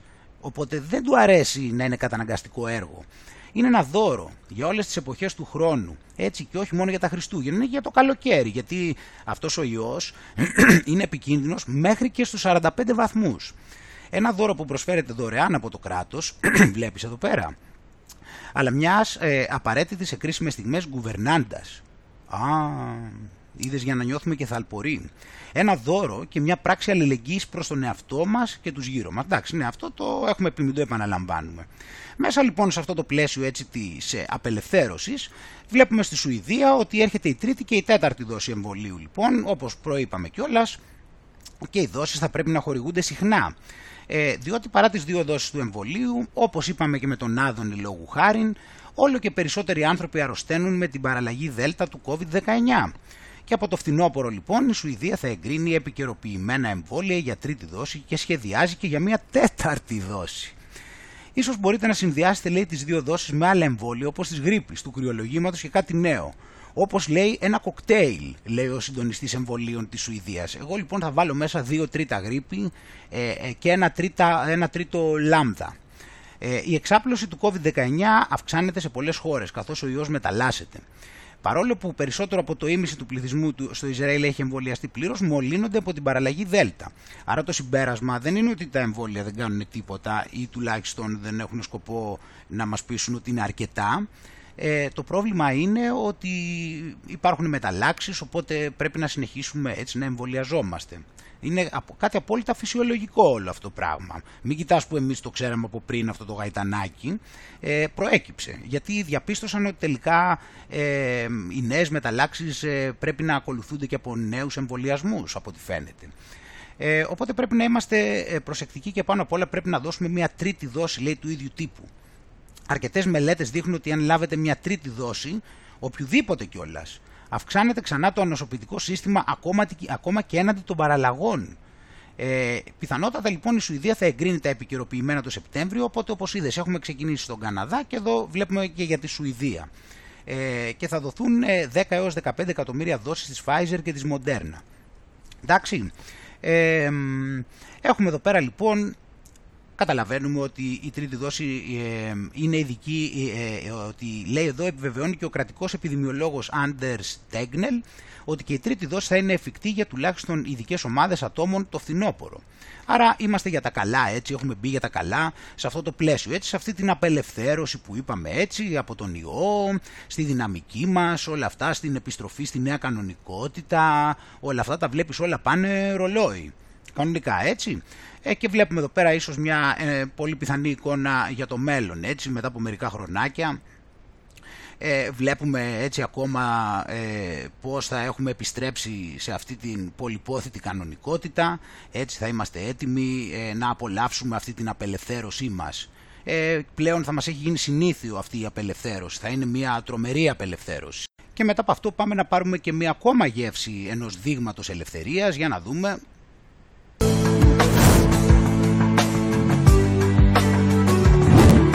Η κυρία Βίκη, άκου τι μας στέλνει. Έξι φίλοι μαζί με το γιο μου εμβολιασμένοι, όλοι εδώ, εδώ και είκοσι ημέρες, είναι εμβολιασμένοι εδώ και είκοσι ημέρες. Μάλιστα. Θέλουν να φύγουν για διακοπές στην Πάρο αύριο. Έκαναν τεστ COVID προληπτικά και οι δύο βρέθηκαν θετικοί, mm. παρότι εμβολιασμένοι. Φεύγουν για διακοπές οι δύο ή όχι? Ε, όχι. Ρωτάω γιατί οι δύο λένε, αφού έχουμε χαρτί εμβολιασμού, ναι. γιατί να μην φύγουμε? Δεν είμαστε υποχρεωμένοι να κάνουμε τεστ, ναι, εφόσον αλλά... έχουμε χαρτί εμβολιασμού. Καλώς το κάνουν το, το προληπτικό τεστ, αλλά αφού βρέθηκαν θετικά τα παιδιά. Ε, Εδώ είναι ατομική ευθύνη, ε, είναι δική τους ευθύνη. Ε, αλλά η κυρία Βίκη καλά λέει ότι ε, το νου μας, γιατί το ότι έχουμε βοηθήσει. Άρα λοιπόν βλέπεις εδώ πέρα πάρα πολύ ωραία ότι πήγαν εκεί πέρα, έχουν την ατομική ευθύνη κιόλας που πήγανε, κάνανε το τεστάκι τους έτσι εκεί για να μας προσέχουν και τώρα ε, παρότι ε, κάνανε αυτά που είπε ο Μαύρος, ε, δεν φτάνουν όμως αυτά, γιατί απ' την άλλη πάνω απ' όλα είναι και η ατομική ευθύνη όπως και η κοινωνική ευθύνη, διότι μιας και βρέθηκαν θετικοί τώρα κινδυνεύει και η υπόλοιπη κοινότητα. Άρα λοιπόν πρέπει να κάτσουν καραντίνα, να αφήσουν τις διακοπές για να μας προστατέψουν. Το κάνουν το, το προληπτικό τεστ, αλλά αφού βρέθηκαν θετικά τα παιδιά.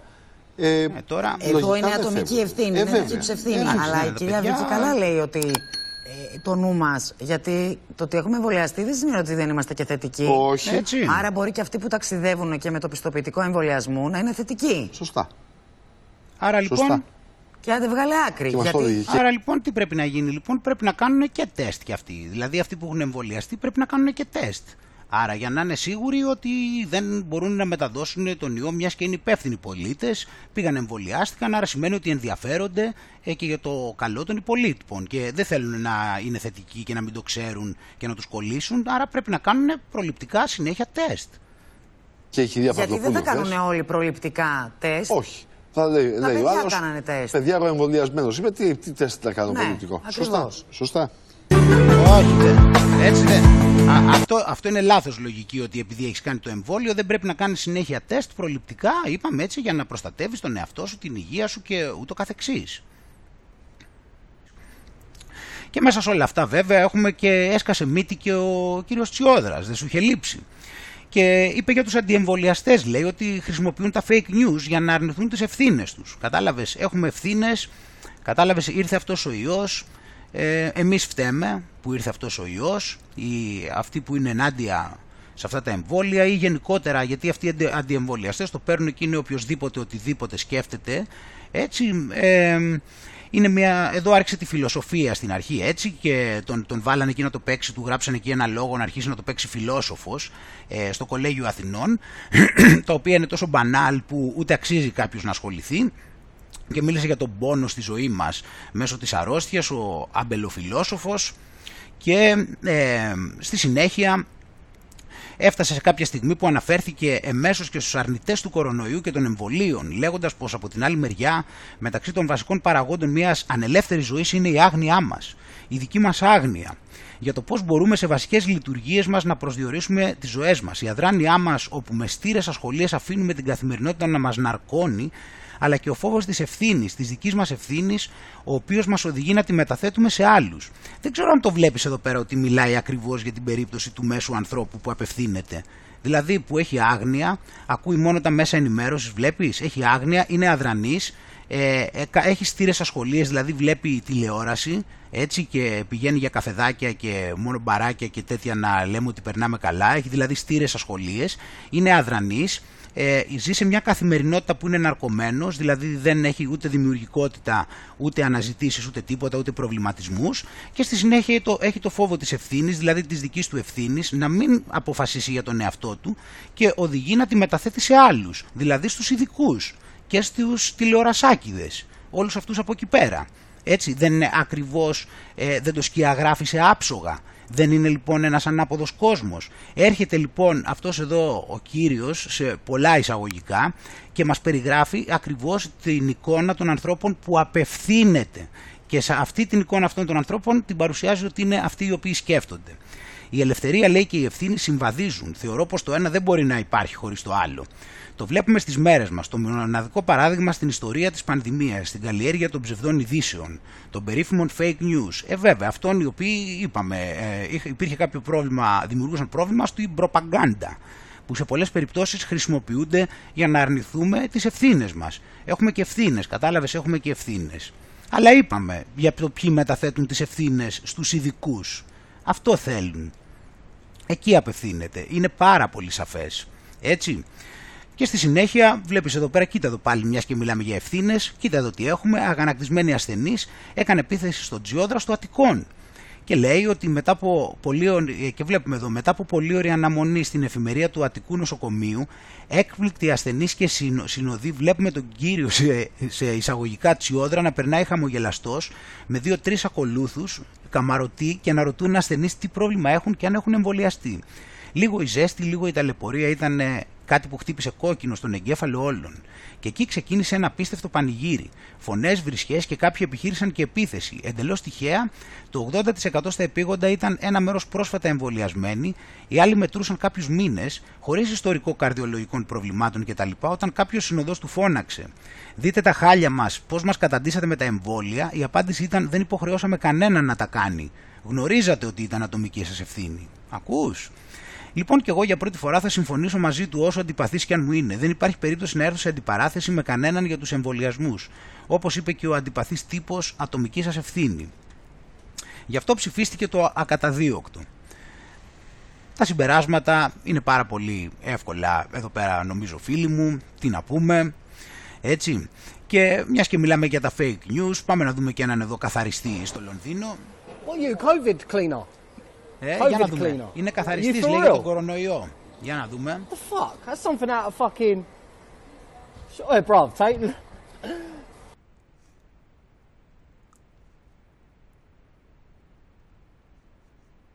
Cleaner. COVID. Και μιας και μιλάμε για τα fake news, πάμε να δούμε και εδώ λίγο στο Λονδίνο έναν καθαριστή κορονοϊό. COVID cleaner. Ή μήπως όχι. COVID cleaner. You for real? The fuck? That's something out of fucking... Για να δούμε τον καθαριστή κορονοϊού. Πόσα απολυμμένοι. Do you really have to wear that? Του λέει πρέπει αυτό του λέει να το φοράς. What are you doing? Why are you taking photos? Και άλλη πάει και τον βγάζει τώρα φωτογραφίες, κοίτα. Από αυτούς εκεί. You're not even doing... You're just doing that for paparazzi. Why are you doing this? Το κάνεις λέγοντας τους δημοσιογράφους να πηγαίνουν και τραβάνε φωτο... You're not even cleaning. Πηγαίνουν και τραβάνε μόνο φωτογραφίες. Πάει, κάνει ό,τι καθαρίζει και τραβάει φωτογραφίες. Cleaning, you're just taking photos. What are you doing? What are you doing? You're not even cleaning. What are you doing? Is it? Is this? Is this for the media? Is this for the media? Who are you? What are you doing? Τι κάνεις, λέει, γιατί καθαρίζεις? You're taking photos for the media. Why are you dressed like that? Why are you dressed like that? You're taking photos for the media. What? Helping. She's not doing nothing, they're all here to make fear. Και άλλη πέρασε με τη μάσκα δίπλα και του είπε να τον βοηθήσει και από πάνω. Σκέψου τι καταλαβαίνουν, μιλάμε. Σκέψου τώρα τι γίνεται. Ο άλλος πάει εκεί πέρα ντυμένος με τη στολή και βγάζει μόνο για φωτογραφίες. People's heads. This is, there ain't a pandemic. Take your mask off and all. Look, you're taking photos. You're not even doing it, but you listen. You, all you're doing is taking photos. That is all you're doing is taking photos. Συνεχίζουν like, what are you doing? Έχουν την κάλυψη του μεγάλου, ξέρεις. Now take it off, now go around the corner and another, take another photo for the media. Go on, work for the government, fuck the government. Φίλες και φίλοι μου αγαπημένοι, για χαρά σας, έχουμε δίκιο, θα το βρούμε. Έχω μια απορία εδώ και ενάμιση χρόνο με την πανδημία. Θα ήθελα όλους τους λοιμοξιολόγους του κόσμου, αν μπορέσουν να μου το εξηγήσουν, πώς γίνεται χιλιάδες Ρωμά τσιγκάνοι που ζουν σε καταβλισμούς, εκτεθειμένοι σε όλες τις αρρώστιες, χωρίς νερό, χωρίς φως. Τώρα το καλοκαίρι με τα φίδια, τα ποντίκια, τις άβρες, τα πολλά σκουπίδια, που αυτοί θα μπορούσαν να είναι οι μόνοι άνθρωποι που θα ήταν, που θα μπορούσαν να σκορπίσουν όχι μόνο τον ιό, αλλά όλες τις αρρώστιες του κόσμου, και όμως δεν έχουν κολλήσει κανένας τον κορονοϊό.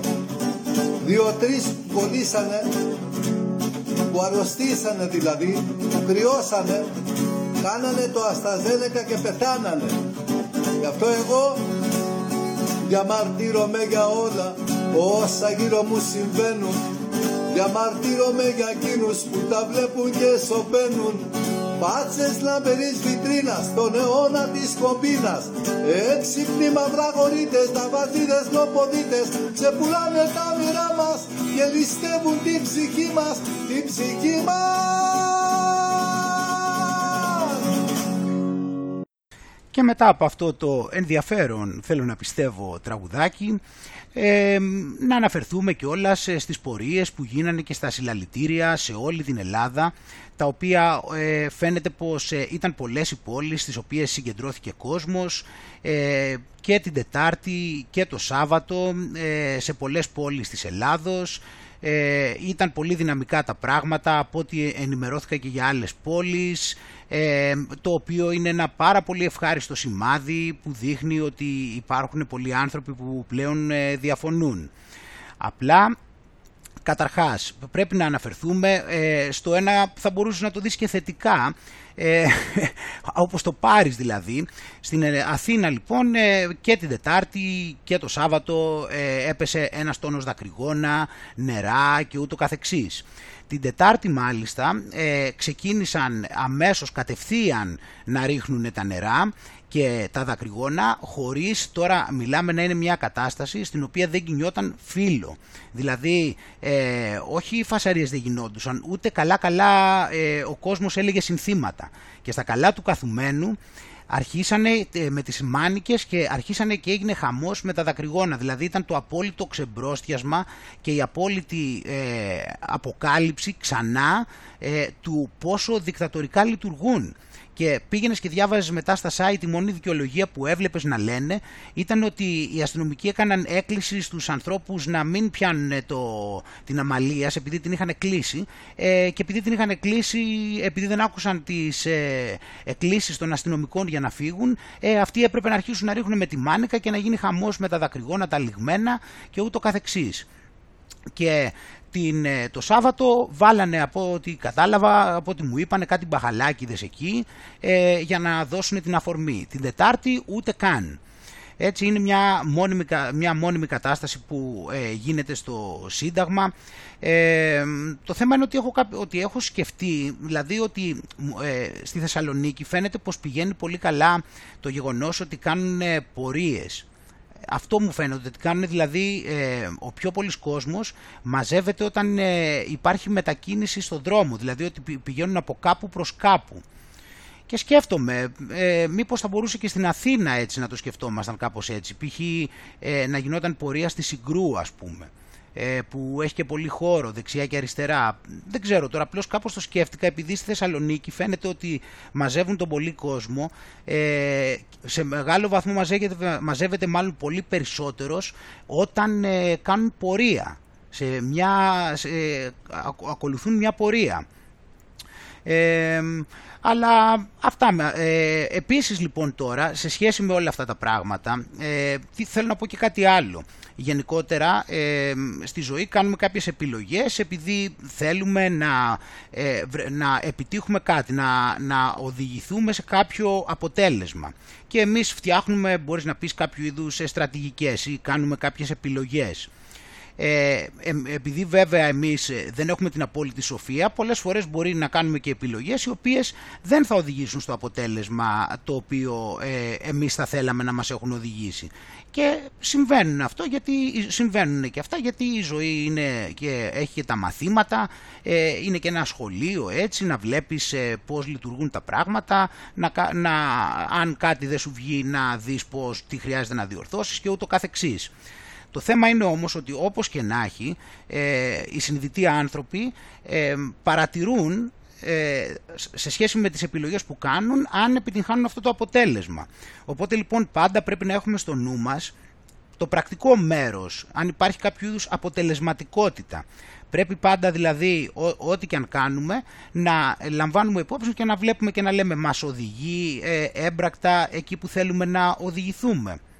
Γι' αυτό λοιπόν και λέω και πάλι ότι είναι πολύ ωραίες και οι πορείες και οι διαδηλώσεις και οι συγκεντρώσεις και όλα αυτά είναι πάρα πολύ καλά πράγματα, αλλά πάντα θα πρέπει να έχουμε στο νου μας το τι έχουμε καταφέρει μέσα από αυτό να επιτύχουμε ή τουλάχιστον πώς μπορούμε αυτό να το χρησιμοποιήσουμε ούτως ώστε να επιτύχουμε κάτι πρακτικά αποτελεσματικό, κάτι που έχει έμπρακτο αποτέλεσμα.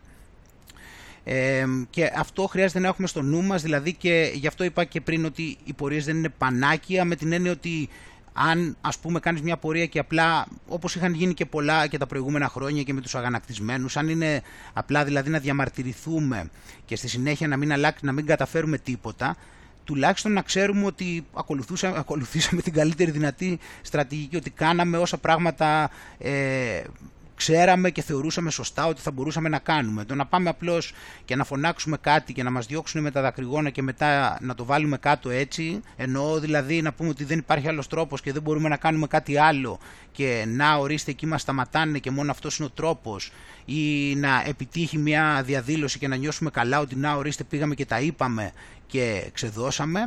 Ε, αυτό δεν είναι αρκετό, παρότι επαναλαμβάνω έχει πάρα πολλά πλεονεκτήματα, αλλά πρέπει πάντα, όπως λέμε κλείνοντας, να βλέπουμε ε, πάντα πόσο μας έχει οδηγήσει ε, στο σκοπό που έχουμε και τι μπορούμε να αλλάξουμε και να διορθώσουμε σε αυτό ή τι άλλες κινήσεις μπορούν να γίνουν ούτως ώστε να φτάσουμε σε κάποιο επίπεδο πρακτικής αποτελεσματικότητας.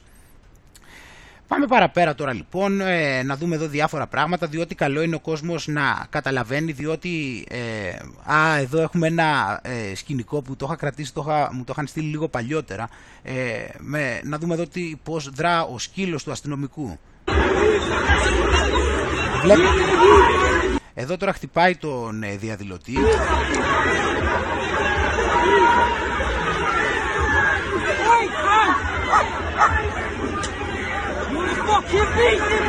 Ο σκύλος.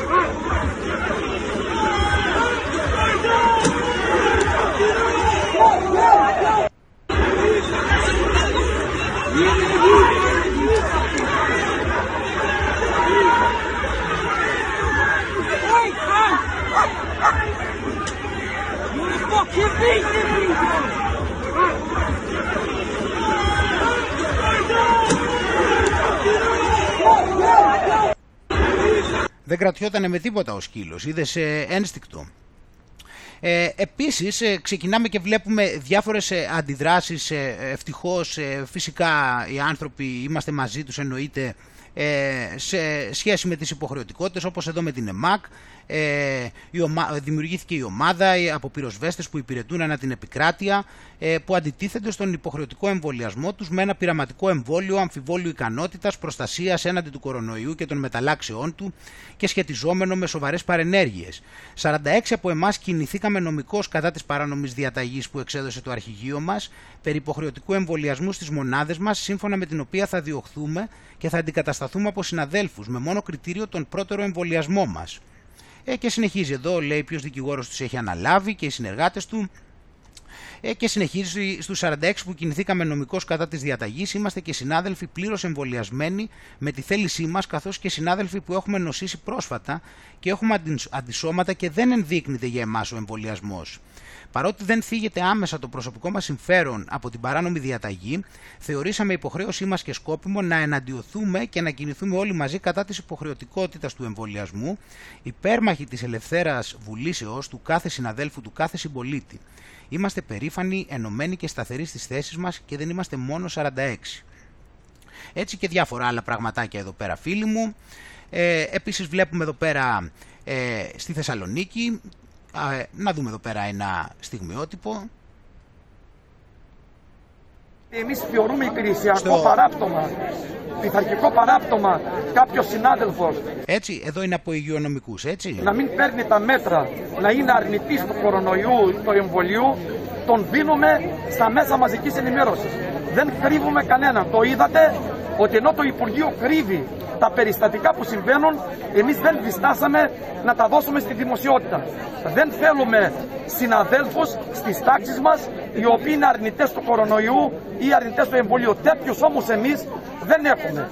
Έχουμε ακόμη επιφυλακτικούς συναδέλφους, ένα πολύ μεγάλο μέρος που νοσεί. Πρέπει να καθίσουμε. Φοβάται, έτσι, φοβάται μην του πούνε τίποτα ότι έχει αφήσει κανέναν αρνητή εκεί πέρα, έτσι. Με κάτω να τους βρούμε έναν έναν και θα τους πείσουμε. Δεν υπάρχουν αρνητές Έπαιξε. μεταξύ μας. Είναι... Βλέπουμε ότι εδώ. Έπαιξε, βλέπεις πόσο αποφασισμένος. Χρησιμοποιούν. Τον ε... Απρίλιο μας χειροκροτούσαν στα μπαλκόνια και σήμερα μας πετούν στους δρόμους. Εδώ... Αυτή είναι η αλήθεια. Λοιπόν. Τον Απρίλιο μας χειροκροτούσαν στα μπαλκόνια και σήμερα μας πετούν στους δρόμους. Αυτή είναι η αλήθεια. Και πρέπει να τιμάσαι ο δικός λαός. Δεν υπάρχει υποχρεωτικότητα. Ο καθένας αντιδράει. Έχουμε το δικαίωμα σαν Έλληνες την ελεύθερη επιλογή. Εγώ είμαι γιατρός ψυχίατρος. Έχω πέντε. Ούτε να απαντήσει δεν μπορεί τίποτα. Συνεχίζει. Εκεί θα πει αυτός τώρα εδώ πέρα. Θα πάει να συνεχίζει να λέει τα δικά του.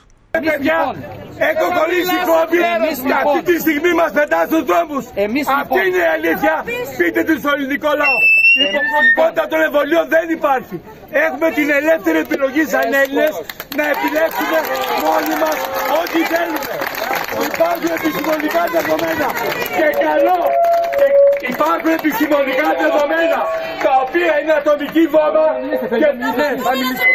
και υπάρχουν επιστημονικά δεδομένα από πολλούς συναδέλφους με υποπνήματα τα οποία θα βγουν την άλλη εβδομάδα. Λοιπόν, τελειώστε, τελειώστε, τελειώστε. Λέμε λοιπόν ότι... Εδώ όμως πρόεδρε βλέπουμε και υπάρχουν αρνητές. Δεν είμαστε αρνητές. Δεν είμαστε... Δεν τα έχει πάει καλά, δεν τους έχει μαζέψει. Δεν τους έχει, δεν έχει πρόεδρε, δεν τα έχει καταφέρει καλά. Το αφεντικό θα νευριάσει. Κοίτα, κοίτα πως είναι, με σκυμμένο το κεφάλι. Έχω πέντε παιδιά και έχουμε κάνει όλα τα εμβόλια. Αυτό είναι πειραματικό στάδιο, δεν είναι εμβόλιο. Είναι μαρενέ και υπάρχει τρόπος. Δεν είμαστε αρνητές. Ρωτήστε από τον αρνητές. Όλοι έχουν πολλές αποφάσεις. Αυτή είναι η αλήθεια και πείτε μου. Γιατί δεν τα λέτε αυτά και βγάζετε τους συγκεκριμένους. Μιλάτε οι δημοσιογράφοι με τον κύριο Γιαννακό. Εμείς δεν έχουμε. Εμείς έχουμε όλο τον κόσμο μαζί μας. Όλους τους συναδέλφους, τους εκπαιδευτικούς, όλη την Ελλάδα. Η ξεφτιά και η τρομοκρατία δεν θα περάσει. Είμαστε όλοι ενωμένοι μια κοφτιά και εναντιμένοι. Ακούστε με. Δεν θα δικάσετε τον ελληνικό λαό. Είμαστε, είμαστε. Πάμε να συνεχίσουμε να δούμε το ξεσηκωμό των υγειονομικών στη Λάρισα τώρα. Και ο υποχρεωτικός εμβολιασμός είναι παράλογος, γιατί, διότι ο αίμα που έχει δώσει την άδεια, την έχει δώσει υπό όρους λόγω υλικών στοιχείων, δεν έχει ευθύνη. Η Ευρωπαϊκή, το Ευρωπαϊκό Κοινοβούλιο έχει ψηφίσει ότι οι κατασκευαστές έχουν ασυλία, δεν έχει ευθύνη. Οι εδώ στην Ελλάδα έχουμε το ακαταδίωκτο, δεν έχουν ευθύνη. Ποιος είναι ο ανεύθυνος, εγώ ή κανένας που δεν παίρνει την ευθύνη? Πώς μπορεί δηλαδή ένας εμβολιασμός να γίνει υποχρεωτικός τη στιγμή που η αξιολόγηση του εμβολίου τελειώνει το δύο χιλιάδες είκοσι τρία και η αξιολόγηση, η πρώτη αξιολόγηση για την ασφάλεια και την αποτελεσματικότητα της δραστικής ουσίας θα δοθεί τον, τον Δεκέμβριο του είκοσι είκοσι ένα. Πότε ξανά στην ανθρωπότητα έγινε υποχρεωτικό ένα πειραματικό σκεύασμα? Επί Μέγκελε. Πότε έγινε, πώς μπορεί αυτό να γίνει υποχρεωτικό? Πώς, για ποιο λόγο οι επιστήμονες που λένε αυτά που λέω εγώ. Δεν τους βιάζετε στα κανάλια, παρακρύβετε το κάθε κανάλι, γιατί σας ξέρω. Για να μην, για να, γιατί, γιατί ξέρω και τα παιδιά τους δημοσιογράφους και λένε δεν μας αφήνουνε. Για ποιο λόγο να μην γίνει. Έχουμε καλέσει τον πρόεδρο του Ιατρικού Συλλόγου. Να βγούμε στην τηλεόραση μαζί. Να πούμε τα δικά μας και τα δικά του. Με αυτόν τον τρόπο όμως η κυβέρνηση δείχνει ότι το κάνουν αναγκαστικά. Ε, είμαστε αντίθετοι. Όλα αυτά που αποφασίζει για την ε, απόφαση για αργία και διαθεσιμότητα θα καταπέσουν στα δικαστήρια. Είναι αποφάσεις οι οποίες δεν θα είναι σε ισχύ. Θα είμαστε όλο αυτόν τον καιρό εδώ πέρα για να ανατρέψουμε αυτή την απόφαση. Έτσι. Και προχωράμε, έτσι προχωράμε εδώ πέρα. Βλέπουμε επίσης ανοιχτή επιστολή υγειονομικών. Διαδώστε το σε όλους τους συναδέλφους. Ναι, ε, ε, και έχουν, ε, η παρακάτω επιστολή συντάχθηκε από μια ομάδα μας με σκοπό να απαντήσει στο αίτημα πολλών συνανθρώπων μας, οι οποίοι δημοσίως έχουν ζητήσει να πάρουμε θέση και να εκφράσουμε την άποψή μας σχετικά με τα τεράστια και πρωτόγνωρα προβλήματα που αντιμετωπίζουμε καθημερινά. Έτσι, ε, υπάρχει και αυτή λοιπόν η επιστολή ε, για όποιον μπορεί να του φανεί χρήσιμη.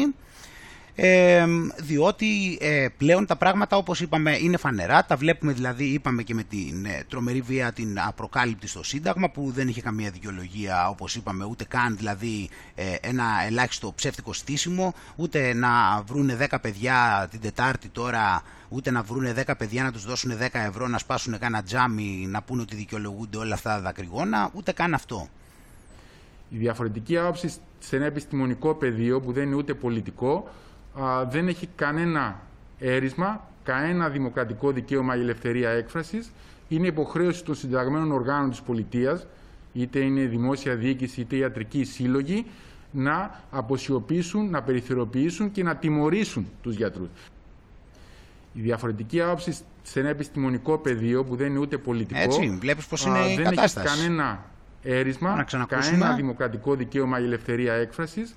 Είναι υποχρέωση των συνταγμένων οργάνων της πολιτείας, είτε είναι η δημόσια διοίκηση, είτε οι ιατρικοί σύλλογοι, να αποσιωπήσουν, να περιθωριοποιήσουν και να τιμωρήσουν τους γιατρούς. Έτσι, απλά πραγματάκια τώρα. Τι, να τους τιμωρήσουν κιόλας, πώς τολμήσανε. Όπως εδώ πέρα, όπως στην ε, Κύπρο, ε, τον ε, ελπιδοφόρο Σωτηριάδη, ο οποίος τώρα τουλάχιστον ε, αφέθηκε ελεύθερος, ήταν πολιτικός κρατούμενος, ε, και φυσικά αντιστεκόταν, όπως πολλοί έχουμε δει, ο άνθρωπος, ο οποίος συνελήφθη, τώρα έχει αφαιθεί ελεύθερος και φυσικά είναι μία ακόμα κίνηση τρομοκρατίας, όπως βλέπουμε, έτσι, από το υγειονομικό Απαρτχάιντ. Ε, επίσης ε, είναι ένα σημαντικό, κάποια βίντεο τα οποία εδώ πέρα είναι λίγο ακραία, αυτή τη στιγμή είναι λίγο, διότι έχουμε φτάσει σε πολύ περίεργες φάσεις. Ε, να δούμε εδώ πέρα λίγο.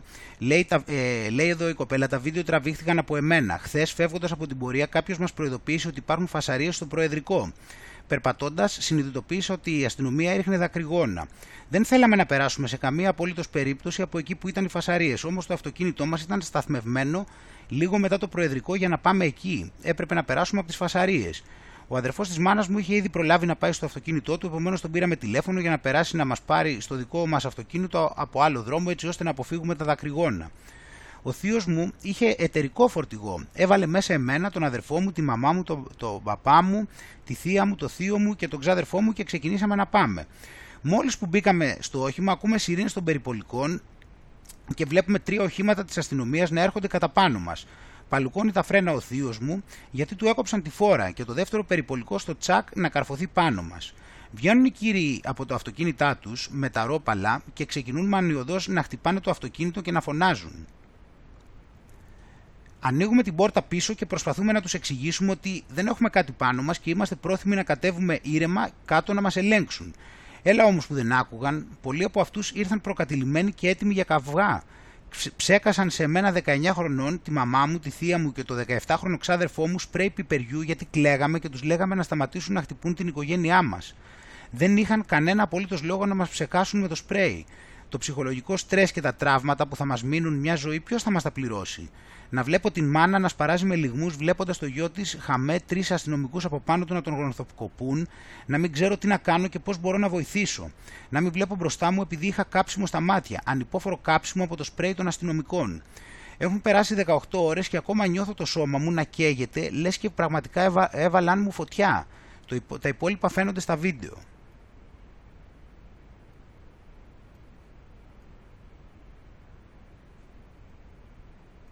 Αντώνη,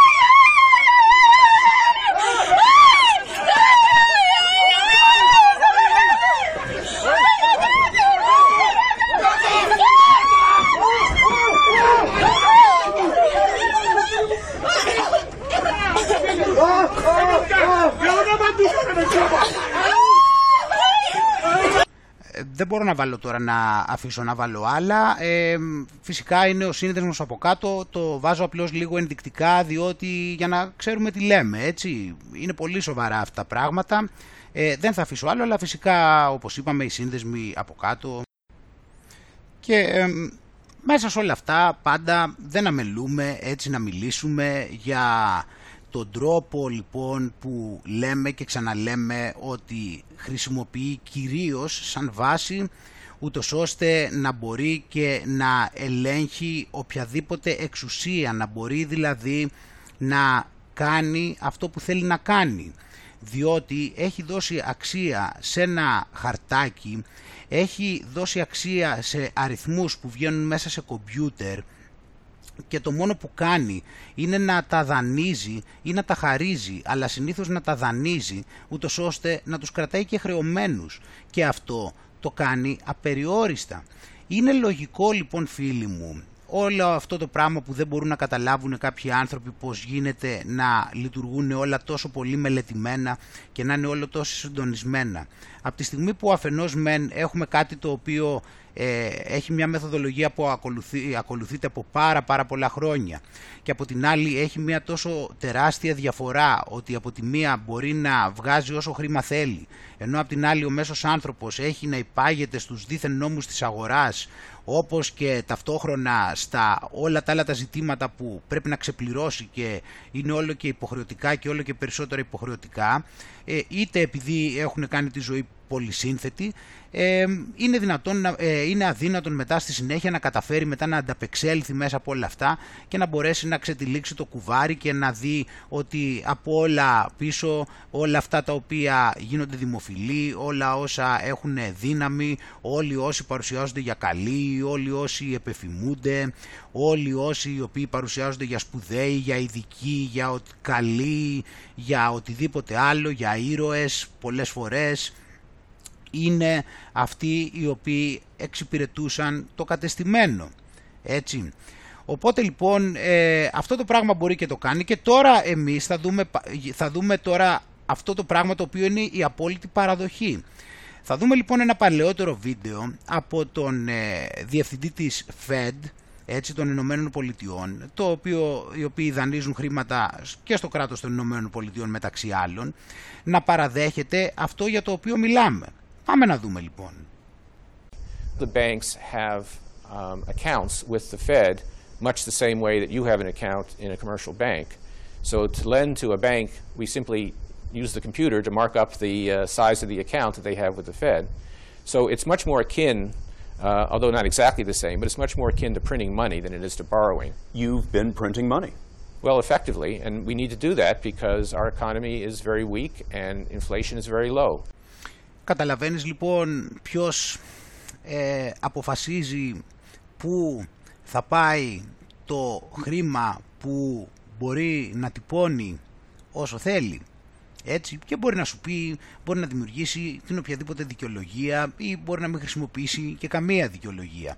Και συν ότι και πάλι και το οικονομικό σύστημα το έχει κάνει πάλι το χρηματιστηριακό και όλα αυτά υπερπολύπλοκο, όπως είπαμε και με τους νόμους πριν κάποιες ώρες σε αυτή την εκπομπή, που ε, πάλι είναι υπερπολύπλοκο για να είναι δύσκολο για το μέσο άνθρωπο να μπορέσει να καταλάβει τι γίνεται ε, και να μπλέκεται σε όλο αυτό και να φαίνεται ότι δεν μπορεί να καταλάβει τον τρόπο που λειτουργεί, οπότε άστο καλύτερα και αυτοί ξέρουν και ούτω καθεξής.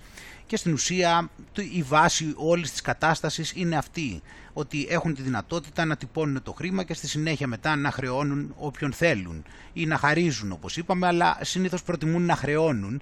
Αλλά τώρα για τη μεγάλη ανάγκη στην οποία τώρα βρισκόμαστε, εντάξει, μπορεί και να μην χρεώσουν απαραίτητα, μπορεί και να χαρίσουν. Έτσι. Ε, και γίνονται διάφορες κινήσεις. Έτσι. Ε, τώρα εδώ πέρα φυσικά υποτίθεται ότι οι χώρες, έτσι, οι τζι είκοσι, έχουν φτιάξει αυτό το πάνελ ε, ούτως ώστε να χρηματοδοτήσουν ε, για, να, για το πώς θα ε, χειριστούν το θέμα της ε, πανδημίας, έτσι, και την αντίδραση το τέτοιο. Οπότε φτιάξανε αυτή την, ε, αυτή την επιτροπή, έτσι, ούτως ώστε να βρίσκει κενά στο ε, ε, χρηματικό σύστημα, έτσι, στο σύστημα χρηματοδότησης μάλλον, ε, ούτως ώστε να, να μπορέσουν να αποβεί την, ε, την πανδημία ή την παρακολούθηση, την προετοιμασία και τις, ε, α, τις απαντήσεις και να, προ, να, προ, να έχει ε, actionable solutions, έτσι, πρακτικά, πρακτικές λύσεις όπως αυτά που λέμε εμείς, έτσι, και αυτοί, γιατί αυτοί τα κάνουν, φίλοι μου, αυτοί τα κάνουν ενώ εμείς δεν τα κάνουμε, αυτό είναι το πρόβλημα. Αυτοί και υλοποιούν και κανονίζουν εκεί πέρα και ακολουθούν το συντονισμό. Βέβαια αυτοί λειτουργούν με ένα διαφορετικό τρόπο από ό,τι θα θέλαμε εμείς να λειτουργήσουμε, βέβαια, γιατί αυτοί λειτουργούν εντελώς ιεραρχικά. Ε, άλλη κουβέντα βέβαια, αλλά όπως και να έχει, σε κάποια πράγματα από ό,τι έχουμε καταλάβει βλέπεις ότι τελικά εδώ πέρα ε, κάνουν πράγματα όπως και να έχει, όμως υλοποιούν, και γι' αυτό προτείνουν λοιπόν και βλέπουμε ότι υλοποιούν πράγματα. Και γι' αυτό λοιπόν και εμείς πρέπει να μάθουμε και εμείς να υλοποιούμε πράγματα και να διεκπεραιώνουμε. Οπότε ε, προτείνουν, έτσι, αποτελεσματικές λύσεις, έτσι, πρακτικές λύσεις ε, για να μπορέσουν να ε, καλύψουν, έτσι, αυτά τα κενά ε, σε, σε μια βιώσιμη βάση, έτσι, και να... Ε, φτιάξουν κατάλληλα, λέει, τους πόρους ε, σε σχέση με τους ε, που προέρχονται είτε από το δημόσιο είτε από το ιδιωτικό είτε από τους ε, φιλανθρωπικούς χώρους ή από τα διεθνή χρηματοπιστωτικά ιδρύματα. Έτσι.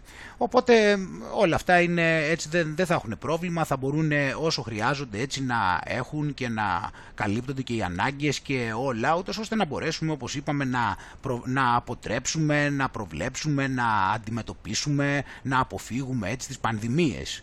Εντάξει, είναι όλα αυτά, λειτουργούν, αλλά όπως βλέπεις πάντα θα έχουμε για να, για να λύσουμε αυτές τις κρίσεις και να βρούμε τις λύσεις. Και δεν θα έχουμε μόνο γι' αυτό, θα έχουμε και για να συνεχίσουμε να έχουμε τον κόσμο κοιμισμένο. Ξέρεις λοιπόν που έχουμε πει αυτά που έχουμε πει για το Παγκόσμιο Οικονομικό Φόρουμ και που δεν θα σου ανήκει τίποτα και θα είσαι ευτυχισμένος. Έτσι λοιπόν αρχίζει και σιγά σιγά γίνεται το πράγμα πλέον, αφού ε, έπαιξαν το προηγούμενο χαρτί με όλη αυτή την ιστορία και το όλο αυτό που είπαμε με το χρήμα, θα αρχίσουν τώρα σιγά σιγά, έτσι, έχουν αρχίσει δηλαδή σιγά σιγά να προσπαθούν να δημιουργήσουν τη νέα κατάσταση στην οποία, όπως είπαμε, δεν θα έχουμε τίποτα. Δηλαδή ό,τι περιθώρια είχαμε από ε, κάποιο, ε, μια ψευδαίσθηση ελευθερίας κατά τη γνώμη μου τα προηγούμενα χρόνια, ότι δηλαδή είχες τη δυνατότητα, υποτίθεται, να μαζέψεις κάποια χρήματα ε, και να μπορέσεις να τα ξοδέψεις με όποιο τρόπο θέλεις εσύ ε, από τις παροχές που υπάρχουν, έτσι. Αυτά τα πράγματα λοιπόν θα βγαίνουν πλέον, γιατί αυτό στην, στην ουσία αυτό που έκανε στην πορεία ήταν να κάνει τους ανθρώπους άπλιστους. Έτσι, ε, είναι μεγάλη και η συζήτηση που μπορεί να γίνει και με τα προηγούμενα δεδομένα, αλλά στην ουσία ε, έκανε τους ανθρώπους άπλιστους να θέλουν συνέχεια να ε, δανείζονται χρήμα, ε, αυτοί να έρχονται και να τους το δανείζουν, μετά ούτως ώστε να παρουσιαστεί το πρόβλημα ότι έχουν δημιουργηθεί χρέη, ε, παράλληλα να δημιουργούνται χρέη, έτσι, και από το κράτος ε, και με τον κάθε τρόπο και με όλη αυτή τη σύνθετη οικονομία που είπαμε, οι άνθρωποι απ' την άλλη ε, να νιώθουν ότι είναι εύκολο να δανείζονται χρήματα ή να τους κάνουν άλλα κόλπα με τα χρηματιστήρια και ούτω καθεξής, και δημιουργούταν όλο αυτό, ενώ παράλληλα αυτό έδινε το περιθώριο στο να δημιουργούνται μεγάλες πολυεθνικές κολοσσοί, γιατί υποτίθεται ότι έτσι λειτουργεί το σύστημα και, και αυτές οι εταιρείες έτσι προσπαθούσαν να εξελιχθούν. Μην κοιτάς που είχαν το ψευτοχρήμα του μαύρου που μπορούσαν να έχουν όσο θέλουν. Εμείς ζούσαμε με την έννοια ότι υπήρχε κάποιος δίκαιος ανταγωνισμός και ότι υπήρχαν έτσι, όποιος ήταν παράνομος η δικαιοσύνη θα τον ήλεγχε, οπότε όλοι μέσα σε μια αγορά έτσι λειτουργούσαν και είχαν το περιθώριο όλοι να συναγωνιστούν έτσι ισότιμα και όλα αυτά. Έτσι λοιπόν διατρανώθηκαν οι μεγάλες πολυεθνικές, αυτές οι λιγοστές που ανοίγουν όλες στην ίδια αρχή φυσικά, και τώρα πλέον αφού έχει γίνει αυτό δεν υπάρχει κανένας λόγος να υπάρχουν έστω υποτυπώδεις ελευθερίες που μπορούσε να έχει ένας άνθρωπος αφού είχε καταφέρει πρώτα απ' όλα να δουλέψει και στη συνέχεια να ε, πληρώσει όλους τους λογαριασμούς. Τώρα λοιπόν, αφού πηγαίνουμε εκεί πέρα, αφού ξεκινήσαμε με τα επιδόματα του κοροϊδοϊού, τώρα αρχίζουμε και βλέπουμε αυτά που λέγονταν και λέγονταν για τα εγγυημένα εισοδήματα. Και βλέπουμε λοιπόν εδώ πέρα, γιατί όσα θέλει μπορεί να τους δώσει, ό,τι θέλει μπορεί να κάνει, έτσι, αυτό, δεν υπάρχει πρόβλημα με αυτό όπως είπαμε, έτσι. Οπότε λοιπόν σε, ε, ε, κάνουν τη δοκιμή, λέει, κάποιοι δήμαρχοι, ε, κάνουν αυτά τα τεστ που μπορούν να φέρουν μεγάλη αλλαγή και σε, χαμηλά, σε πολίτες χαμηλών εισοδημάτων δίνουν εγγυημένα εισοδήματα από πεντακόσια ως χίλια δολάρια το μήνα στον καθέναν, να τα κάνουν, λέει, ό,τι θέλουν και μετά παρατηρούν τι κάνουν. Έτσι, και αφού λοιπόν, όπως είχαμε δει τον προηγούμενο καιρό που σου έλεγα ότι ετοιμάζει τα εγγυημένα και όλα αυτά που δεν θα έχεις τίποτα, δηλαδή αυτά τα εγγυημένα είναι τα κουπόνια, έτσι, για να καταλάβεις τα αντίστοιχα, αυτά λοιπόν ετοιμαζόντουσαν τόσο καιρό που λέγανε για τα, για τα σίγουρα εισοδήματα και όλα αυτά, και ε, αφού με τον κοροϊδοϊό κάνανε όπως είπαμε αυτά τα επιδόματα και όλα αυτά, τώρα στη συνέχεια πήγαμε σε αυτό το επίπεδο, εντάξει. Και ε, τώρα λοιπόν κάνουν ε, προ, ε, πιλωτικά προγράμματα λοιπόν, ε, που φυσικά πολλοί άνθρωποι, λέει, τα βρίσκουν πολύ ενδιαφέροντα προφανώς, ε, και απλά τους δίνουν χρήματα, λέει, no strings attached, χωρίς να έχεις καμία δέσμευση για το τι θα τα κάνεις. Εντάξει, οπότε λοιπόν ε, εμείς εδώ πέρα καταλαβαίνουμε εδώ πέρα περί τίνος πρόκειται τούτο. Εντάξει, και ότι αναμένεται και γενικώς να ακούσουμε τέτοια πράγματα. Και παράλληλα με αυτό τώρα, έτσι, όπως περνώντας τη νέα κατάσταση, δηλαδή καταργώντας τα μετρητά, έτσι, για να, γίνει, για να περνάμε όπως παρατηρούμε συνέχεια, έτσι, στην ψηφιοποίηση, και μετά να μην χρειάζεται ούτε καν να εκτυπώνει και να βάζει εκτυπωτικό να εκτυπώσει. Αλλά το κυριότερο δεν είναι τόσο ότι τον ενδιαφέρει το αν θα εκτυπώσει, το κυριότερο φυσικά, όπως ξέρουμε, είναι ο έλεγχος. Εντάξει, τα οποία τα βλέπουμε ξανά και ξανά, και ξέρουμε ότι η κατάργηση των μετρητών και όλη αυτή η ψηφιοποίηση ε, οδηγεί φυσικά στα τσιπάκια, στις βιομετρικές ταυτότητες και διάφορα άλλα πράγματα που λέμε συνέχεια. Οπότε οι ηλεκτρονικές πληρωμές μπαίνουν πλήρως στη ζωή μας, καταργώντας όσα γνωρίζαμε μέχρι σήμερα. Σταδιακό λουκέτο στα καταστήματα τραπεζών και νέοι τρόποι συναλλαγών, ολοταχώς και για την κατάργηση των μετρητών. Ε, και αυτές οι ευκαιρίες, λέει, έχουν ανοίξει για την CardLink, η συνεργασία που υπέγραψε με τη Worldline, που αποτελεί την κορυφαία εταιρεία στις ηλεκτρονικές πληρωμές και υπηρεσίες στην Ευρώπη και τέταρτη παγκοσμίως. Ο γαλλικός όμιλος αποκτά το ενενήντα δύο κόμμα πέντε τοις εκατό της εταιρείας και καθίσταται κυρίαρχος μέτοχος. Έτσι, οπότε λοιπόν ο όμιλος έχει επιλεγεί ως στρατηγικός τεχνολογικός συνεργάτης κορυφαίων τραπεζικών ιδρυμάτων διεθνώς, δημοσίων, δημόσιων, ευρωπαϊκών και μη οργανισμών και επιχειρήσεων ανά τον κόσμο. Το δύο χιλιάδες είκοσι κατέγραψε τζίρο τέσσερα κόμμα οκτώ δισεκατομμύρια ευρώ και σκοπός της εταιρείας είναι να προωθήσει τις ηλεκτρονικές πληρωμές με στόχο την άμεση και ασφαλή εξυπηρέτηση επιχειρήσεων και ιδιωτών. Ε, οπότε λοιπόν ε, καταλάβουμε, ε, παίρνουμε μια γεύση περί τίνος πρόκειται αυτή η εταιρεία τώρα, η οποία μπαίνει έτσι και αυτή όλο στοιχείως πολύ δυναμικά. Και στη χώρα μας, πώς το λένε, έχει προηγηθεί το Μάρτιο η συμφωνία της Τράπεζας Πειραιώς με τη Euronet Worldwide για την πώληση του εκατό τοις εκατό των υπηρεσιών αποδοχής καρτών της Τράπεζας, έναντι τμήματος που ανήλθε στα τριακόσια εκατομμύρια. Ε, λέει για την CardLink λοιπόν ότι είναι μια ισχυρή εταιρεία και πελάτες της είναι η Alpha Bank και η Eurobank, οι οποίες έχουν ανακοινώσει την πρόθεσή τους από επενδύσουν από την αγορά των υπηρεσιών αποδοχής καρτών, ακολουθώντας το παράδειγμα της Τράπεζας Πειραιώς. Έτσι, αν και η CardLink δεν προσέφερε μέχρι τώρα ανάλογες υπηρεσίες, merchant business, η συνεργασία της με τη Worldline θα της επιτρέψει να εξετάσει και τέτοιου είδους υπηρεσίες. Ε, κοινός παρανομαστής των παραπάνω εξελίξεων αποτελεί το γεγονός ότι οι παραδοσιακές τράπεζες δεν μπορούν πλέον να ανταγωνιστούν τις τεχνολογικές εταιρείες στον τομέα της αποδοχής καρτών, μεταβιβάζοντας τη σχετική δραστηριότητα αλλά και αυτή της εγκατάστασης τερματικών. Βλέπεις, το φέρανε οι συνθήκες, φίλοι μου, ήρθανε τα πράγματα αυθόρμητα, η ανθρωπότητα κατά τύχη οδηγήθηκε εκεί. Οπότε λοιπόν, τράπεζες, τέλος τα καταστήματα, έτσι θα γίνονται οι συναλλαγές. Την εφαρμογή του Know Your Customer παρουσίασε έτσι, αυτό είναι, του πότε είναι αυτό το άρθρο, είναι, ε, είναι τέλη Ιουνίου αυτό έτσι, οπότε δεν είμαστε και πολύ παλιά, εντάξει, είμαστε ένα μήνα πριν, οπότε αυτά έτσι πλέον μπορούμε να θεωρούμε ότι ε, έχουν μπει για τα καλά.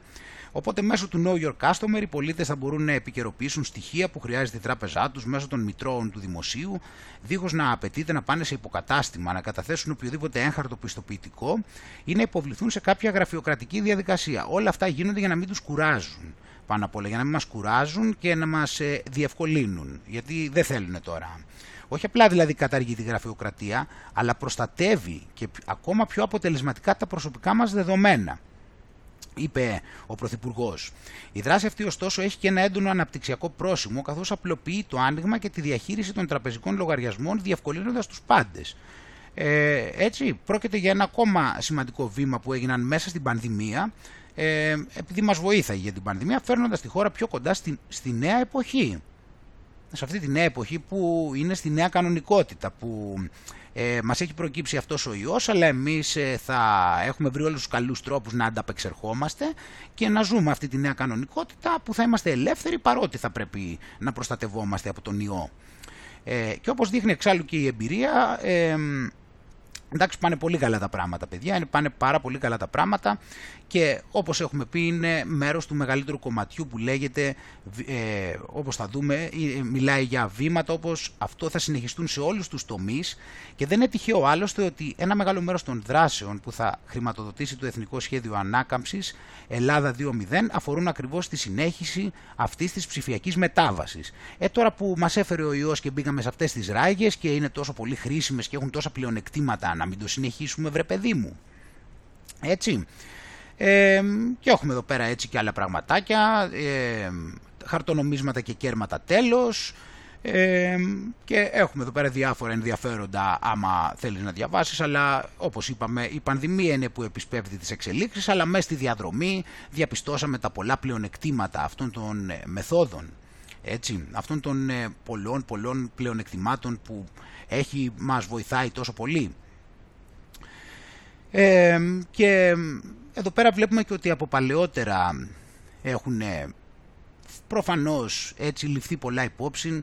Ε, έχουμε μιλήσει όπως είπαμε για την πατέντα του Bill Gates. Ε, εδώ πέρα αυτό είναι όπως είπαμε κάτι αντίστοιχο. Δηλαδή ε, σου λέει ότι αυτή εδώ πέρα η εταιρεία λοιπόν, επειδή είδε ότι τα κρυπτονομίσματα πουλάνε πολύ και ούτω καθεξής, αντίστοιχα και με τον Bill, έτσι είδε πώς πηγαίνουν τα πράγματα, μην φανταστείς κάτι άλλο, ε, βλέπει ότι ε, όπως και ο Bill είχε την, την ίδια λογική, είναι ακριβώς η ίδια λογική αυτό, ε, επειδή είδε ότι χαλάνε πολύ ενέργεια για να κάνουν εξόρυξη κρυπτονομισμάτων, έτσι γίνεται στα κρυπτονομίσματα, προσπαθεί ε, να βρει τρόπους ε, ούτως ώστε να ε, μην χρησιμοποιείται τόση ενέργεια.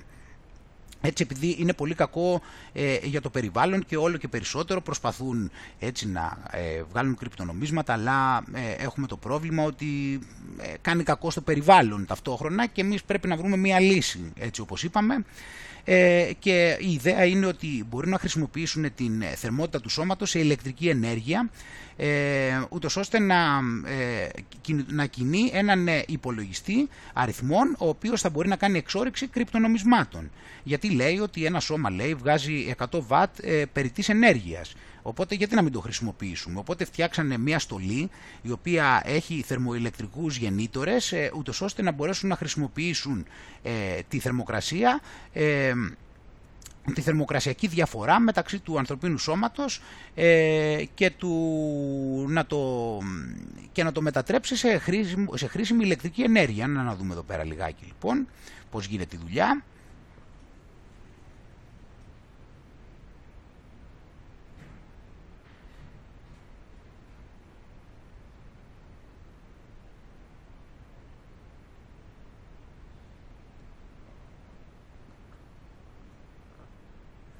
Έτσι, κάπως έτσι θα κάθεσαι εκεί πέρα και θα μπορείς να παράγεις έτσι εκεί κρυπτονομίσματα και θα μπορείς έτσι, άμα θέλεις να γίνεις πλούσιος, θα μπορείς να πηγαίνεις έτσι εκεί πέρα να κάθεσαι και να περιμένεις. Και όσο πιο πολύ περιμένεις και κάτσεις εκεί, ε, θα γίνεσαι και πιο πλούσιος. Και μετά θα νιώθεις καλά, γιατί μπορεί να μαζέψεις λεφτά. Ε, αυτά έτσι, λεφτά δεν θα είναι, θα μαζέψεις λεφτά και μπορεί να μπορέσεις μια μέρα να κάνεις περιουσία, άμα περάσεις ε, όλη σου τη ζωή εκεί πέρα σε αυτό εκεί το κρεβάτι και να σε θαυμάσουν μετά που τα κατάφερες και μάζεψες τα χρήματα και τώρα πλέον αφού μάζεψες τα χρήματα είσαι ένας επιτυχημένος πολίτης ε, και ένας σωστός που έχει προκόψει. Έτσι, κατάλαβες, κάπως αντίστοιχα καταλαβαίνεις τώρα ότι τα πράγματα απλώς τώρα είναι λίγο πιο εμφανή και η γενική ιδέα είναι η ίδια αν με πιάνεις.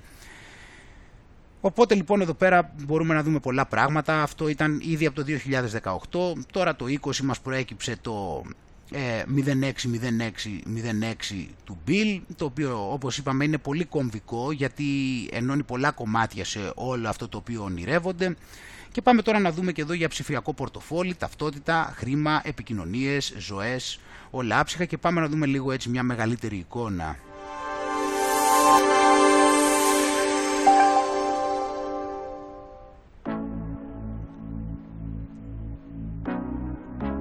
Hello everyone. Meet Lucy, student in psychology, and me, her digital I D wallet issued by the government to offer a wide range of identity services. In fact, I'm a handy way of proving and protecting her identity both online and face-to-face. Let's have a... Σκέψου το λίγο τώρα, πρόσεχε όπως το ακούς, αυτός που μιλάει στο πρώτο πρόσωπο, φαντάσου λίγο ποιος είναι ή έστω πες πιανού πιόνι ακριβώς όμως είναι. Πρόσεξε πώς μιλάει και νιώσε τώρα ποιος είναι σαν να μιλάει ποιος. Have a closer look at what I can do. I can help governments to better communicate with citizens. Right now, I'm reminding Lucy of the appointment she needs to schedule for her mandatory vaccination. Time to go to her exam. Lucy is a bit stressed out. I'm here to make it easy for her to prove she is the right candidate, with a quick and secure connection between her phone and the examiners.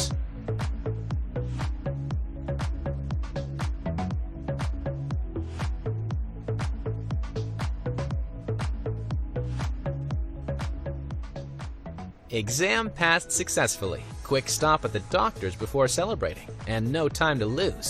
On the way, Lucy uses me to declare her passport lost.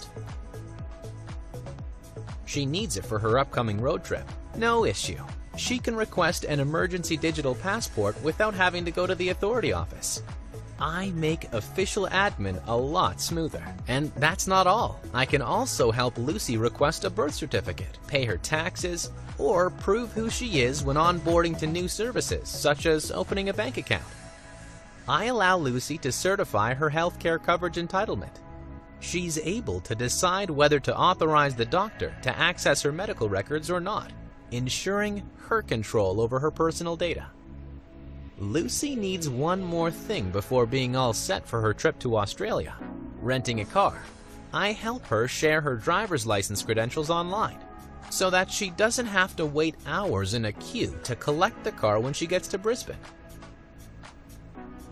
The rental company benefits from secure and accurate information, and Lucy from a smooth experience. Lucy's friends are waiting for her inside the bar. To allow her to get in, I simply generate a Q R code that proves Lucy is old enough, so she doesn't have to share all her I D details with the bar staff. So yes, I'm Lucy's best companion. I protect her identity and official credentials wherever she goes. I provide secured access to public and private services and allow her to have full control over her data privacy. In other words, I give the right access to the right data to the right person. I am also trusted by governments to best support countries' digital transformation, fight against I D fraud, and deliver smooth public services. I am the Talus Digital I D Wallet. Φυσικά δεν είναι ο Θαλής αυτός που μιλάει, ξέρεις ποιος είναι, έτσι. Πάντως ε, έχω διακρίνει ε, τον τελευταίο καιρό μιλώντας με πολλούς από εσάς ε, ότι υπάρχει για πρώτη φορά ένα κλίμα αισιοδοξίας. Ότι μου λέτε δηλαδή ότι ε, για πρώτη φορά νιώθω αισιόδοξος ή αισιόδοξη ε, και μπορεί και να μην ξέρω για ποιο λόγο, αλλά και πάλι όμως είναι τόσο πολύ σημαντικό, γιατί έτσι είναι που προχωράμε τα πράγματα προς αυτή την κατεύθυνση. Όταν έχουμε και αυτού του είδους το, να το πεις αυτού του είδους την άβρα, να το πεις έτσι, οπότε αυ, ε, γιατί έτσι είναι και που αυθόρμητα πλέον κάθε επιλογή Μας, μας πηγαίνει σε τέτοιου είδους κατευθύνσεις.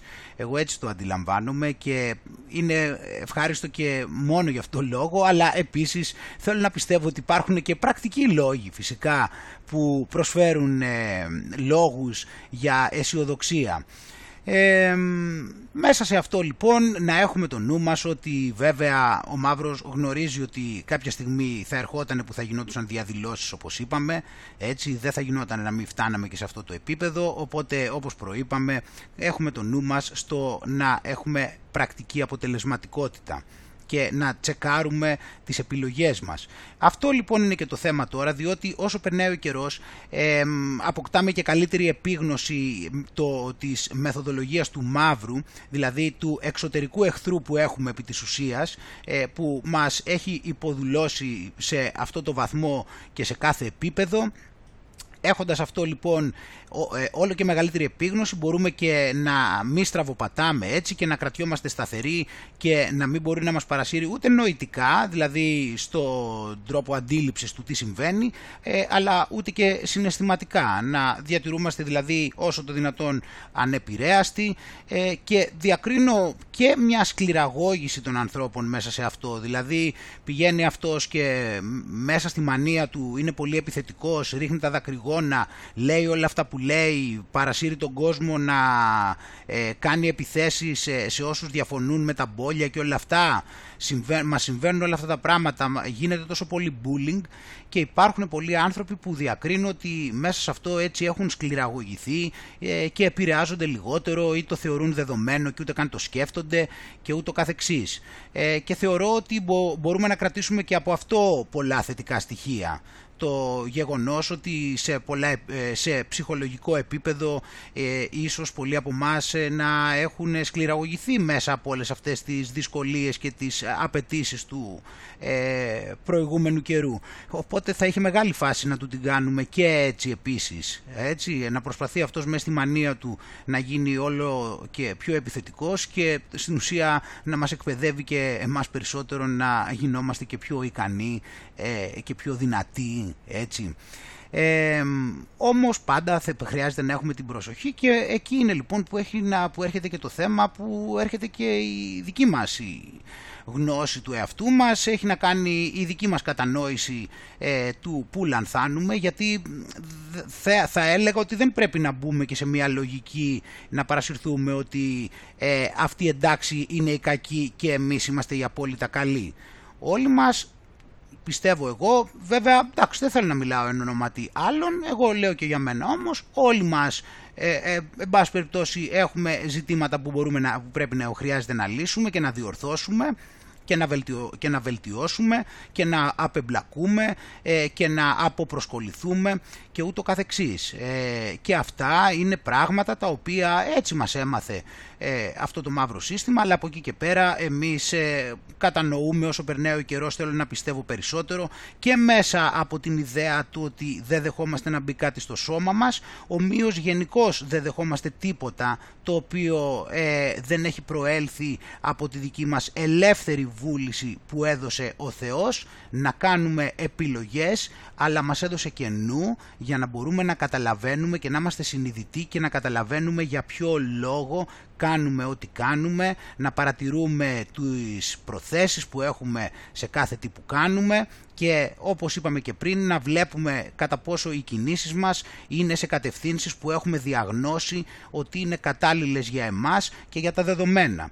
Και ένας, ένας ακόμα σύμμαχος, θα έλεγε, των συνθήκων που μπορούμε να έχουμε είναι και το επίπεδο της ανάγκης που έχουμε βρεθεί.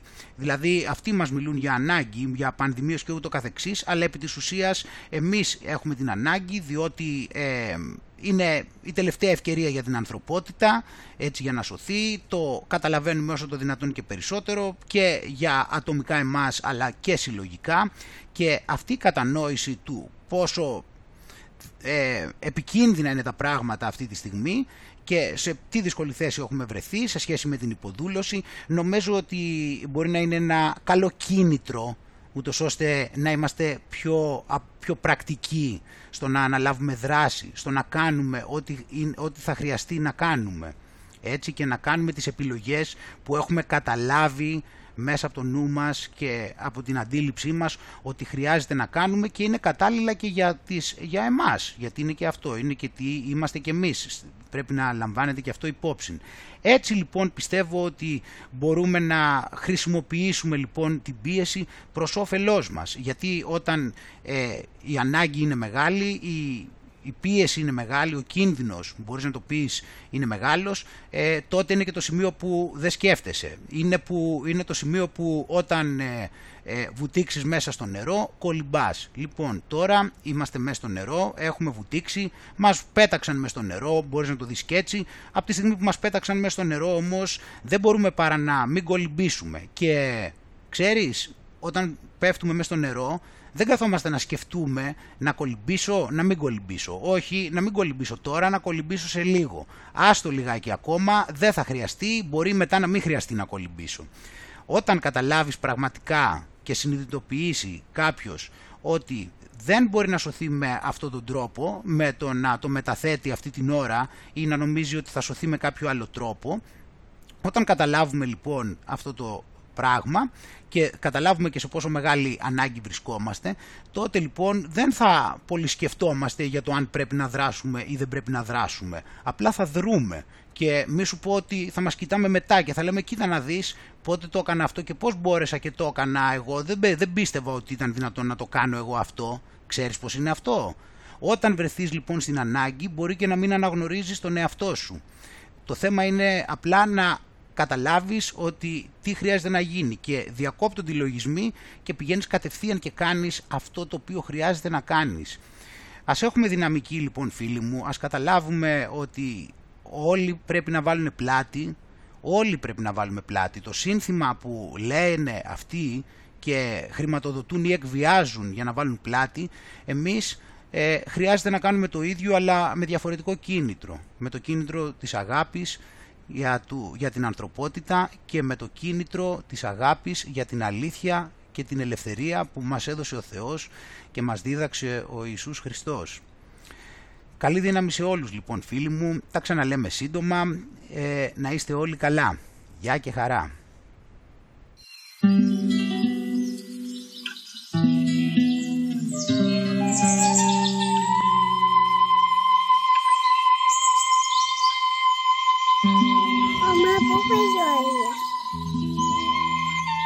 Κρύφτηκε κι αυτός. Πίσω από τα σύννεφα, ζωή. Θα ξαναφωτιστεί αυτός ο τόπος, μαμά. Στο χέρι μας είναι Λεωνίδα Χριστό. Και σας το Χριστά μου.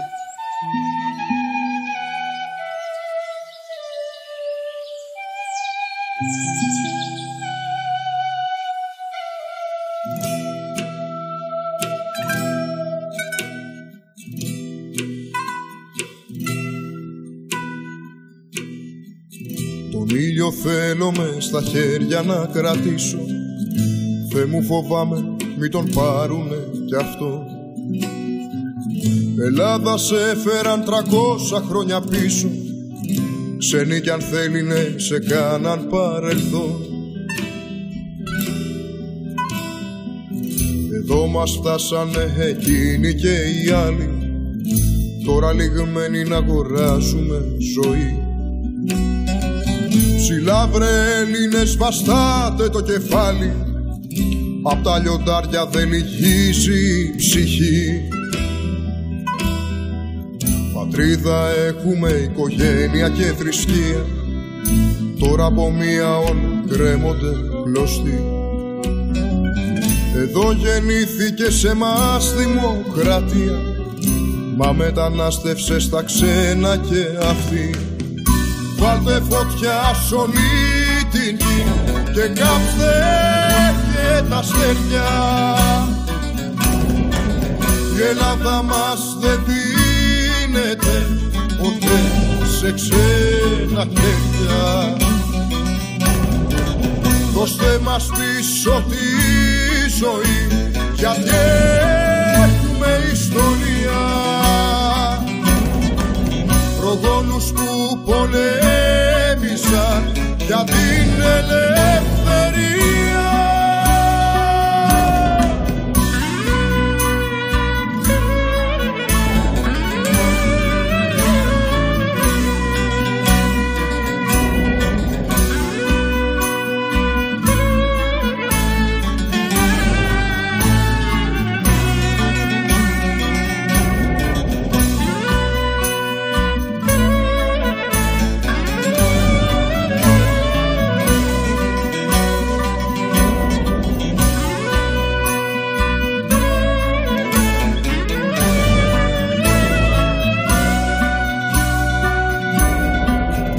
Ακούμε τώρα για πολέμους κάθε μέρα, για μαύρο χρήμα κι αν ενέει το κρυφτό. Μα δυο χιλιάδες χρόνια ήταν και πιο πέρα, που για τα χρήματα σταυρώσαν τον Χριστό. Μεσαία τάξη δεν υπάρχει, μόνο ανέχεια. Φεύγουν οι νέοι και αδειάζει η ψυχή. Μια μειονότητα μας κάνανε αδέρφια, πουλούν ελπίδες και μας παίρνουνε τη γη. Χαράτσια, φόροι, η μυστική ανεργία μας έχουν φέρει και πιο πίσω από το χθες. Μα οι τζάμπα μάγκες θα κρυθούν στην ιστορία, γιατί το story πάντα γράφουν οι κοιτές. Βάλτε φωτιά σ' όλη την γη και κάψτε και τα αστέρια. Η Ελλάδα μας δεν δίνεται ποτέ σε ξένα χέρια. Δώστε μας πίσω τη ζωή, γιατί έχουμε ιστορία. Προγόνους που πολέμησαν για την ελευθερία. Βάλτε φωτιά σ' όλη την γη και κάψτε και τα αστέρια. Η Ελλάδα μας δεν δίνεται ποτέ σε ξένα χέρια. Δώστε μας πίσω τη ζωή, γιατί έχουμε ιστορία. Προγόνους που πολέμησαν για την